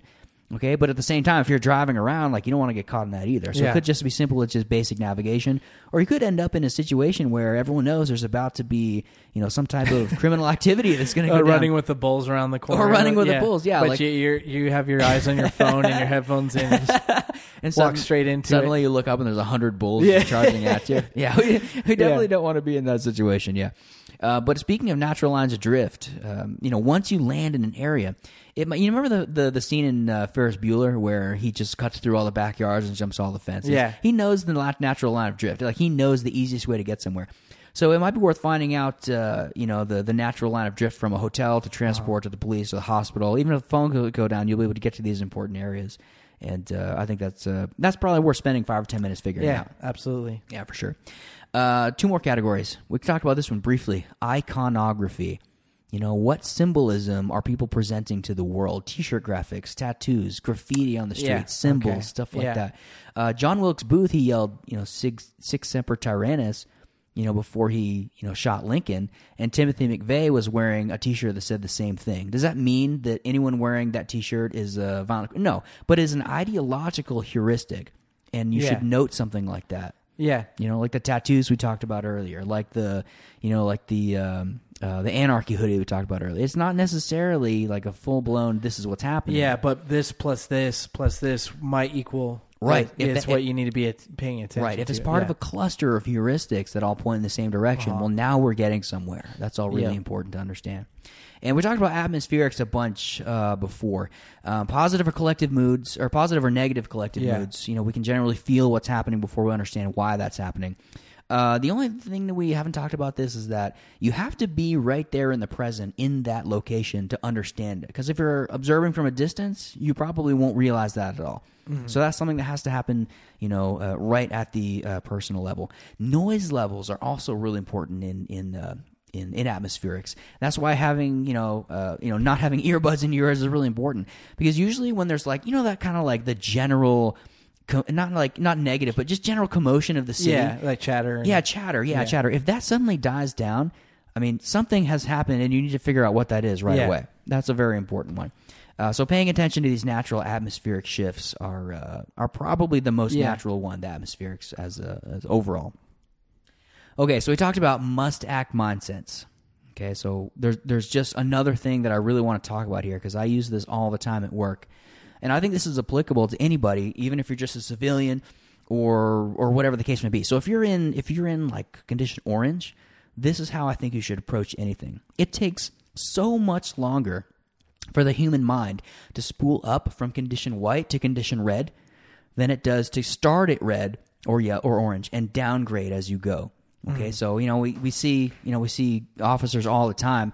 They approach their traffic stops like they're just going up to the, the window to order you know fast food or whatever it is. Yeah. they're always in condition white because oh this Uh-huh. this drives me crazy and this happens at our station too. People say something like oh, yeah, yeah, that that never happens here. Yeah. you know that never Until it does, It only takes one time Yeah. right? So that kind of thing drives me absolutely crazy. Okay, so here's here's something that the Marines use. It's called kill, capture, contact, and this is the order that they that they approach any situations in. Okay, so let's use. Uh, uh, let's use a, we'll just do a traffic stop as an example okay so just say that you you needed to do a traffic stop and you didn't have any information about the vehicle other than the fact that it might be you know something bad and that's all you have you don't have anything else to go on so if you stop the vehicle and you get out of your patrol car, if you are already in kill mode, that means that you are prepared to kill somebody if necessary.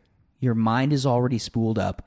You don't have to create a plan because you've already taken care of that. Mo- I mean, most people, uh, most situations in traffic stops, when cops get killed, someone just gets out of the car and starts shooting at them Yeah. right so if you're prepared for that to happen you know exactly what you need to do you can you can create space you know you can get behind your vehicle you can draw your weapon you can probably Yeah. win that encounter but if you're not ready for that if you're not paying attention if you're you know looking off into the field as you're you're, you're probably going to be dead Yeah. Okay, so I like to approach situations from the kill capture contact. Okay, so we're going to use clusters of heuristics in this situation. It happens very quickly. Okay, so you're getting out of the vehicle. Do I need to kill this person?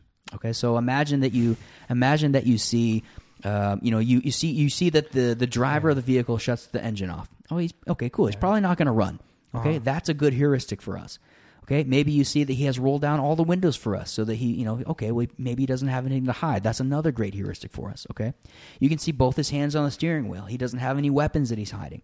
Okay, well, now we have a cluster of heuristics, so we can downgrade from kill to capture. I don't think I'm gonna have to kill this guy. Cool. Do I need to capture him? Does he need to be arrested for something? Okay, so this is all happening before you even leave your vehicle. Okay, so maybe you can see that the the subject vehicle, uh, the rear of the vehicle, isn't freighted down in the back end. That's something we see all the time. You know, Yeah. whether it's drug smuggling or human smuggling or whatever it is. You know, the rear of the vehicle is always freighted Yeah. down. Okay. Or am I going to what report comes back? Yeah, know, based on exactly. their- yeah, I mean, is, is- information. Is, the vehicle stolen? That's another great heuristic. I mean, is it you know uh, all kinds of stuff you can get on the radio? You know, is the register owner of their vehicle have a criminal history? You know, that's the kind of thing that we'll know on the radio. That's a really good point. Okay, so uh, maybe you walk up to the rear window, you can't smell any personal use drugs. That's a great heuristic for us. Okay, there's no mud or fresh footprints in the rear seat. That's something we see when criminal guys they need to ferry their buddies around. They take them and they drop them off somewhere. Okay, well now we have another great cluster of heuristics. I don't think I need to capture or arrest this person. Now we can downgrade to contact. Yeah. Do what you know? What can I do to contact this person? Now we can start interacting with them. We in, we introduce ourselves. We get their driver's license. Now we start doing our regular things. Kill, capture, contact. I feel like that has kept a lot of people alive through the years, especially those Marines over in Ramadi Fallujah. If you're always spooled up to take that lethal action, you don't Yeah. have to worry about being in panic mode while you make a plan. Your plan is made. Yeah, and and uh, I mean, people that were just naturally going through the condition colors were were doing this all along, uh, like uh, which could have kept them alive the entire time, instead of like having this this formula right there in front of you, you know. So Right. Well, these are all things that are incredibly important to understand, but we certainly don't process all this information like we're talking about it. And that's where in, intuition and experience and and natural instinct comes in. Like once Yeah. you've done this a bunch of times, like you can react very effectively like those studies show without having to actually think about any individual piece of information. And that's ultimately what we're going for here. Yeah, absolutely. Yeah, fantastic. Uh, I think that pretty much cover. I know that's a ton of stuff. Like, if I man, I'll tell you, Yeah. I would go back and take notes on this, and then just look at them, you know, a couple times over the next uh, next week or so, because this this is how we all survive in the field. Yeah. And everyone wants to be the cool guy and have all the tactical gear, and you watch all the YouTube videos. But if th- this is the thing you need to understand to keep yourself and your family safe Yeah. and alive. And like these are things that if you just ingrain into your daily life, like it doesn't look like you know you're walking through um you you're walking through like uh Mexico City like you're John Wick or something you know Yeah. the, like these are all things that you just have ingrained and you just do because you've you've thought about them uh, after the fact. You know, you replay different scenarios in your head, and like I said, like taking that corner seat for me is second nature now. It takes like two seconds of thought, right. and it's just one of many things I could do to keep my family or myself safe Yeah. or myself aware. And uh, that's what it looks like when it's applied. You know, you just you do these things because you've you've adopted that mindset. Right. I know that looking like if you went back and took notes on all this and then and then looked through it, it would look like a lot. It would be a daunting task. Like how do I ingrain this stuff? But this is something that happens naturally. Like ne- neither of us think about it anymore. Yeah. Because now we've been doing it long enough so that it is instinctual. Yeah. So we don't have to process information. But just like sitting down at the restaurant, you know, just like uh, you know, uh, just clicking up to condition orange from yellow, like just in case, you know, and just staying ahead of what's going on around you. That's really the point here. But yeah, these are all things that um, I'll be trying to to to adapt to this this upcoming trip, and I'll let you know how it goes, and then we can we can revisit this when once I come back. If I come back, you know, without being beheaded or something, you know. if, would- you, if you see me on on Al Jazeera or something, you'll know I I, I messed up big time. Yeah, hopefully I don't see you on one of those like you know cartel violence reports that we get like on a regular basis. But Yeah. oh, there's James's head right there in that Yeah. in that photo. So I think you'll be okay. it takes uh, I mean we all know it takes about a month to form like a solid habit in your life. And we've been doing this long enough, so I don't think you have any problems whatsoever. You might get discriminated against based just on that terrible mustache you've got going on, but other than that, I think you'll be okay. I don't know. There's some good mu- mustaches down in Mexico, you know. That's true. That is Yeah. one thing that the Mexican people have figured out on a, a massive, massive win for the Mexican people is mustache. yeah, mustaches. absolutely. Yeah. Hey, so uh, I think we pretty much nailed that, James. Uh, it sounds like you might have some more questions for me. Yes, five round burst of It's the week. time for the five round burst. Yeah. The, boom, boom, boom, boom. we, I think we need a bit for that. oh, maybe we should bring uh, back yeah. the song for a second or something. I yeah. don't know. Uh, maybe I can find Yeah. like a, an actual like five rounds of gunfire, and we can fit it in Yeah. there. That's a great idea. I like that. Yeah. Okay, so this yeah. is the subject. This is the segment where one of us asks the other five uh, five questions, um, just to, so the, uh, the you the listener can get to know us a little bit better. And of course, we always try to throw each other under the bus, so we'll never. know and they're what's gonna somewhat come. loosely based on this whole our, our whole podcast, but Yeah. So uh, not all the time. but Not all yeah. the time. Normally, yeah. I mean, Yeah. when I'm making them, I know I just try to make you look like a fool, basically. All right, question number one. Send it. You're in a prison setting, and all things that that prisoners are like um, materials that they can be exposed to. Uh, you obviously don't want to be the bottom bitch. I so yeah. what are you grabbing around you and how wh- what self-defense tool are you going to form and how are you going to do so Interesting. So you're talking about something that I could potentially have on me all the time. As, Yeah. as a weapon or like until it gets taken away until or, it gets okay. yeah. So something okay. Oh well, I mean, obviously the the best one is is to is to just shave a toothbrush down on the concrete floor because you can do a lot of damage with a sharp piece Yeah. of plastic. Oh, absolutely. That's a really good one. Um, if I if I had if I was hosting somebody like we were having like a like a kind of like a, a meeting where we were gonna try and you know figure out what was what with another crim. Yeah, I Yeah. s- I s- yeah, I said crim. then what I would do is I would uh, I would take the uh, the water afforded to me, and I would uh, take one of the wall sockets, and I would take those wires and I would expose them into the water, and I would have that water extremely hot, scalding hot, and I would have that nearby in case I needed to throw it at somebody. Holy shit Yeah, well the good thing about you is that you look like you belong to the aryan nation so you, you would you would fit right in you know where Yeah. i don't look as racist you know yeah. Oh, day two, I'd be at the top. Yeah. I, I would be in control of all the Nazis there, clearly. yeah where I, i'd have a little bit more problem you know Yeah, not you- looking so white trashy Yeah. Well, I mean, it's a it's- blessing and a curse Well, I mean, you also look very goofy as a rule. So, I mean, you would be the guy in the. Yeah. Like, you'd be walking around holding like six people's pockets. yeah Like, yeah like day one. I, oh, but I'd have all the commissary items. Man. I'd be rolling all the commissary. You'd have items. all the ramen noodles. Yeah. Like, you'd be that guy. yeah, selling my ass. Yeah,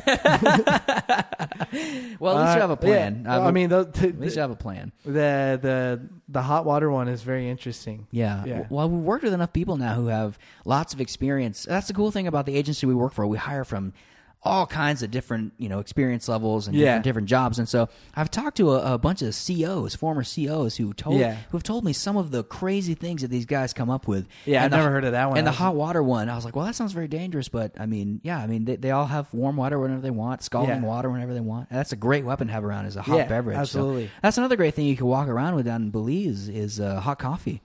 that's a great field. Uh, yeah, I think weapon. that's like uh, that goes into their their economy, their agriculture. Yeah. I think they export a lot of coffee. So Okay. huge coffee fan. So I'm Yeah. excited for that. Man, I'll tell you, the coffee you've made over the past couple weeks for us Yeah. while we've been doing the show has been phenomenal. Yeah, this is an afternoon podcast. That's why we're was changing up with a little whiskey. Yeah, yeah, it was kind of it was kind of nice to, to mix it up and do something different. But I'm looking forward to the coffee. Yeah. yeah, All sure. right, question number two. Do you know what the Los Zetas cartel is? Los Zetas. Oh boy. They're the one. They're the ones that were trained by um, Yes, I do. American Special Forces and Yes, and yes. So I, if I have this right, I remember reading the last uh, uh, one of the pre- previous reports about these guys. I think these are the ex special forces Yeah. guys, and these guys are a force to be reckoned with. So here's what you got. Everyone thinks that Mexico is like a sub. I mean, like a like a sort of third world nation. Yeah. uh, it's not. And these these cartels are absolutely. I mean, if we have it, they have it better. The cartels make about fifteen million dollars a day, is what the last estimate was that I heard. Now, Yeah. now the Los Zetas are very interesting because they are ex, uh, they are ex special forces from various parts of the world, and they've all gotten together, started their own cartel, so they have all the tactical stuff, they have all the yeah, gear. and that was basically it. Like who pays more? So they just grabbed their firearms out of the arms room and said deuces. Peace out. Yeah. yeah. And uh, so if you're encountering, I mean, if I mean, if you're encountering cartel members, I hope it's not the Los Zetas because those guys are savage. Uh, yeah. And, and and not only are they special forces, but they have no rules that govern their rules of engagement anymore. Yeah. So they can do anything they want all the time. And that was like that's they. uh, It seems like from an outside perspective that they started the whole like trying to one up as far as being as as gruesome as possible. yeah, You know. yeah, they exploited Yeah. the terror factor, I think, Yeah. better than anybody. And I think a lot of them were part of a different cartel previously, and they all just broke off anyway and just Yeah. did their own thing, and it worked for them. And they're they're, they're probably the scariest cartel. Oh yeah. Yeah. Oh, by the way, so um, you know, we hear all kinds of cartel news based on where we work. It's relevant to us. And one of the things that, that they are exploiting now is petroleum shipments. So one of the most coveted assets that cartel members can have is a ton of fuel. They, Yeah. yeah, they hijack all of the fuel trucks and they own all of the gasoline in Mexico. Yeah. That's interesting. Yeah. Yeah. Yeah, so not only are they are they setting up checkpoints and robbing people, but they control all the fuel. And if you can control people's travel, you control the people. That's what it is. Well, I mean, with the the the gas prices here, you know, now they have a new Yeah. New market. Right. Yeah. Exactly. I, I wonder. Yeah, what, I wonder. I wonder if they're stockpiling it for themselves or, They're or gonna if start. they gonna. it to people. They're gonna start smuggling over the border. yeah. Anyways, so uh, CIA comes to you. Okay. They say, you know, we're gonna try to take down the Los Zetas cartel. yeah. You can you can b- recruit your own fire team. Okay. So it's gonna be three other people, okay. fictional characters to help take down Yeah. help take down the cartel. Who who are your teammates and why? Oh my god. So I gotta have three. Yes. Oh man, that's incredible. Um. Okay. So, so is this one like one fire team? We're all on the ground You're gonna be working together, yeah. working, but but we can't like. uh, like, Can I have like different specialties? Oh, or I, I different see what you're saying, like or- Alfred from Batman. that's not really what I had in mind. but but that's what you mean, like so, like different assets or Well, what? I I was just thinking, you know, the the best way to defeat all the cartels is from the air because that's really the only thing they don't have is air support. no, because I think they're gonna drop you in there. Like, Okay, that's the whole point of so- having a fire team. Okay, so it's definitely on Yeah. the ground. It's gonna be a direct action mission. Okay, it's going to be a direct action Yeah. mission. Wow, fictional characters. Um, man, this is such a good question. um, I hate everything that's related to Marvel, so I'm obviously ruling out any of those people. Are we talking Yeah. about like actual like Earth characters? I uh, I I guess it depends. Um, Okay, Yeah, I mean it's fictional. It's fictional. So okay, yeah, okay. Obviously, I mean, I mean, just straight away, I would obviously pick Daniel Craig's James Bond. Uh-huh. Obviously, because I mean, th- he's extremely capable. Yeah. he's got all the luck in the world. He has incredible resources. He knows everybody he everywhere. gets plenty of broads. Yeah, you know. yeah. I mean, that was really high on my list while I was selecting these people. Yeah, I think Well, James. I think James. I think the ability to sexual seduce him, himself into like a party or something, you know, is yeah. So yeah, that would be. I, I could picture that as more of like a clandestine operation. I'm gonna I'm gonna agree with you, and I'm gonna use James Bond as my like intelligence gatherer for the operation. Yeah. He'll help design the operation, uh, and of course he'll just sleep with as many women as necessary. Yeah, you get the you get his his se- sloppy seconds. Yeah, that's see. that that didn't that, that didn't sweeten the deal at all. All right, who's number two? Okay, number two is obviously gonna be John Wick. He's gonna be the Such a boring answer. He, i- are you kidding me? Who Yeah. else? Who else wielding firearms would you want on your fire team besides John Wick? He is an absolute animal. Who do you think would win in a a direct direct action uh, s- scenario, force on force? John Wick or Benicio del Toro from Sicario? you know what I'm gonna say next, don't you?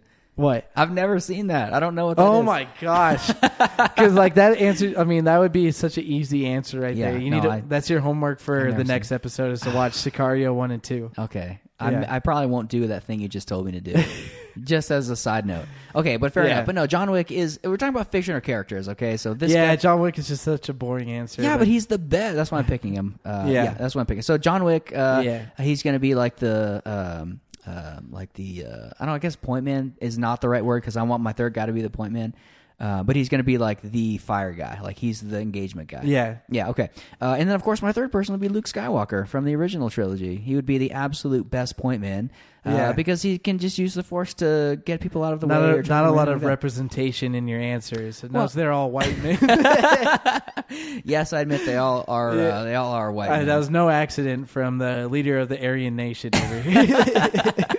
Man, this did not go. This did not go the way I was hoping it would well, go. Luke Skywalker. So he's the point man. He's a point man. He can. can Oh, yeah, he I can. feel like he can do it. Like what? What can he do from the front that he can't do from the rear? well, he could. know? He could, but I mean, Yeah. uh, why would you want to put somebody between the best point man and the, in the contact? I mean, that makes no sense. Okay, so Luke Skywalker in the new movies where he's like completely cucked, Oh or my god, no, of course not. How about uh, I'm thinking like Return of the Jedi era, where he was actually useful and not a complete. yeah, I think he got didn't he get like defeated in the new movies by like the someone that wasn't even a Jedi? I don't know. I haven't even seen them. They're Oh, so yeah. stupid. I mean, don't even get me started on the new movies. I actually am a fan of the uh, the second trilogy. I thought that was much better than people gave it credit for, except of course. You're talking for- about like the early 2000 one, right? yeah, like yeah, like yeah. Phantom Menace. yeah, I know. and- My brother was just talking about that recently. Yeah, Yeah, those are those are pretty good, except for Jar Jar Binks. Like I, I kind of. I mean, now he looks. I would take him any day. Like, you Oh, see yeah, the- what disasters the new movies are. yeah, I, mean he he's looking like the you know I would pick him over any other new character.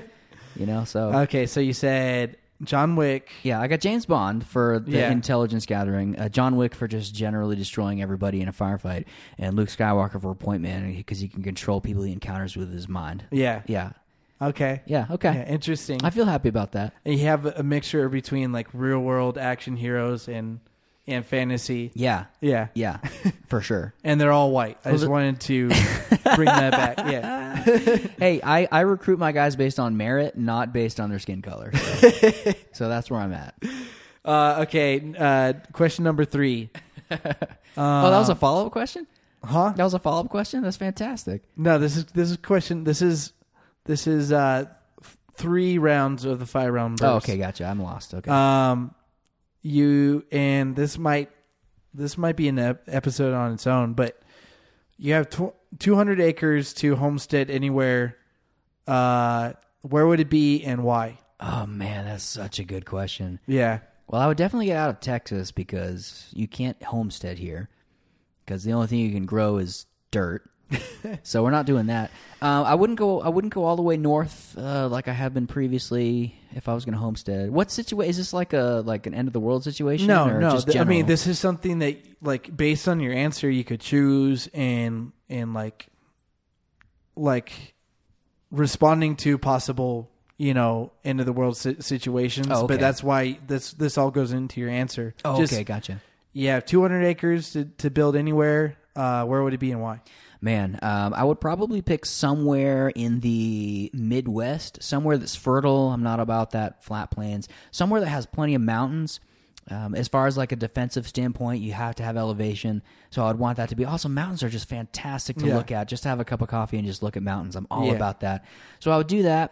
Um, what else would I do? I would definitely make sure that my You can't you can't uh, narrow it down to a specific city or oh, it wouldn't be a city. I know, but like outskirts of a city. Um, man, I'm not well traveled in the interior of the United States. Like, I, like if I was going to do this, I would, Yeah. I would probably go. Um, well, actually, if I was going to go in the cold, I might go straight Alaska, just just to sheer rem- remoteness. Uh, because I mean, I've always wanted to have like a bush plane, just fly in and out, Yeah. and just be like a, a like a very professional hermit, which is basically what I'm. the good thing for. about the coast of Alaska is that there's so much food at your, your oh asset. yeah, for sure. like mussels and crabs Yeah. and shrimp yeah, and you could survive. salmon. You could and- easily yeah. survive. Uh, yeah, there's so much food that you could build up. Yeah. like absolutely. But That would be really cool. Yeah. I, I like the idea of Alaska too because the forest is amazing. You can build. There's so much it resources. is. I think there. people definitely get in over their head there, like because Yeah. it sounds romantic until you're there. Like I It's- guarantee you, it yeah. is hard. I spent two Yeah. weeks in Alaska once, and I mean, there is there's nothing. There's nothing in Alaska. Yeah. So if you drive down like a main highway in Alaska, there's nothing. But if you think you're going to live out in the wilderness, you know, like hundred miles from anything, you're probably going to die because most Yeah. people just watch like the the shiny Instagram videos and go, Yeah. "Oh yeah, I could do that." Like, no, Yeah. you need to take a saw and then build a house and then You're keep gonna the end- bears off you. Yeah, end up like Andrew McCandless. You remember that kid? No, who's that? You never seen Into the Wild or read the book? Oh, uh, yeah, okay, that rings Yeah. a bell. Into the Wild. Yeah, he Yeah. ate, he ate spoiled moose and then died from poison. no, he it was uh like a he identified a plant wrong, but the point was he was some oh, okay. he was some college kid that you know thought it was romantic to to live out in the wilderness and ended Yeah. up dying because he wasn't he didn't listen to our podcast. Yeah.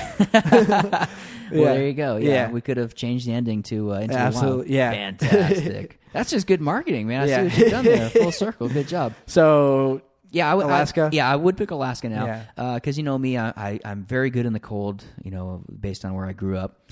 And uh, I actually do miss that sometimes. You know, it's Yeah. hot down here. You guys have seriously have the advantage down here. I mean, it's like 120 degrees sometimes when we go work. But man, when it's in single digits, everyone is in kill me now mode, and I'm just out there with like in my underwear. I'm like, hey, this is this is shorts weather. I love it. yeah, Yeah, I think I could survive if there were no problem. Yeah, it's a, it's a good answer. Um, I think it would be, uh, as far as like family, depending on where you were, it'd be a little hard for to, for like an actual homestead by like the real de- like I call this a homestead oh yeah, just because like um you know I got chickens, but Because you that's just how to that's do just me anything at all. dipping my little toe into the pool of homesteading. Well, whereas you- that, that would be real homesteading. well, what right you've there. done is moved a bunch of chickens into the city and call it a homestead. yeah, it's a start. You know. yeah, like now, yeah. Now is. we we are like in over a head full of eggs. So Yeah, like, I mean, that's one thing. Like like I said, that I consider homesteading is that I don't ever have to buy from the store again, yeah. and it's just like one thing outside of my my world. You know that I grew up in. I think that's great. Yeah. But yeah, in Alaska, I mean, your you, your full time job is just probably hunting. Yeah. and uh, you know repairing repairing your homestead that you built on your Yeah, own. lots of repairing. Yeah. flying in and out, and I mean, that, I mean that's it. You're out there. Yeah. but that sounds great because I don't have any family, and uh, man, I would love to be like a genuine hermit. That sounds amazing. I love that.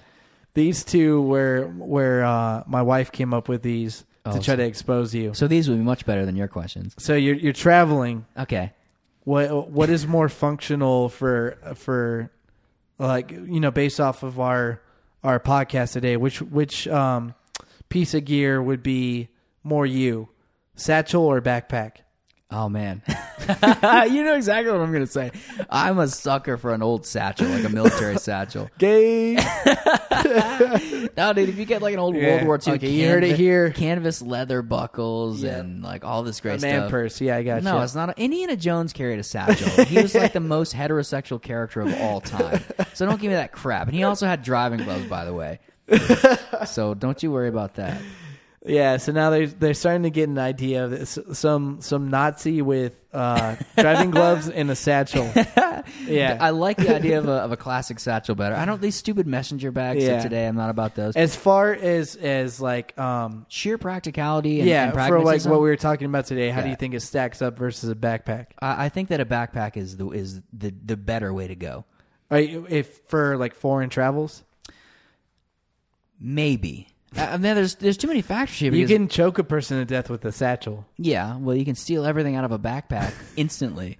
You know, I mean, yeah. There's different ways you Yeah. could go with it for sure. Yeah. Um, I guess it's just But preference. you, like you the already picked satchel. The satchel is good for international because you can always have it in front of you. It doesn't have Yeah. to be behind you, which is good. Well, I front load my backpacks like in the in the military. So you just look like like someone who's about to go rob a bank all the time. Yeah, right. I, li- I like Look like a predator. I, yeah. I like satchels better Uh, backpacks are more pragmatic in almost every situation, but I think it's a toss up for international travel. quite honestly, it is. You think a backpack is better? yeah. Obviously. You, why do you think a backpack is better? Uh, just because you don't look as as you know, you don't look like a victim. You know, you don't look like someone they could just bend over and you know, Yeah. you show you all fifty states. You know, Yeah. Okay.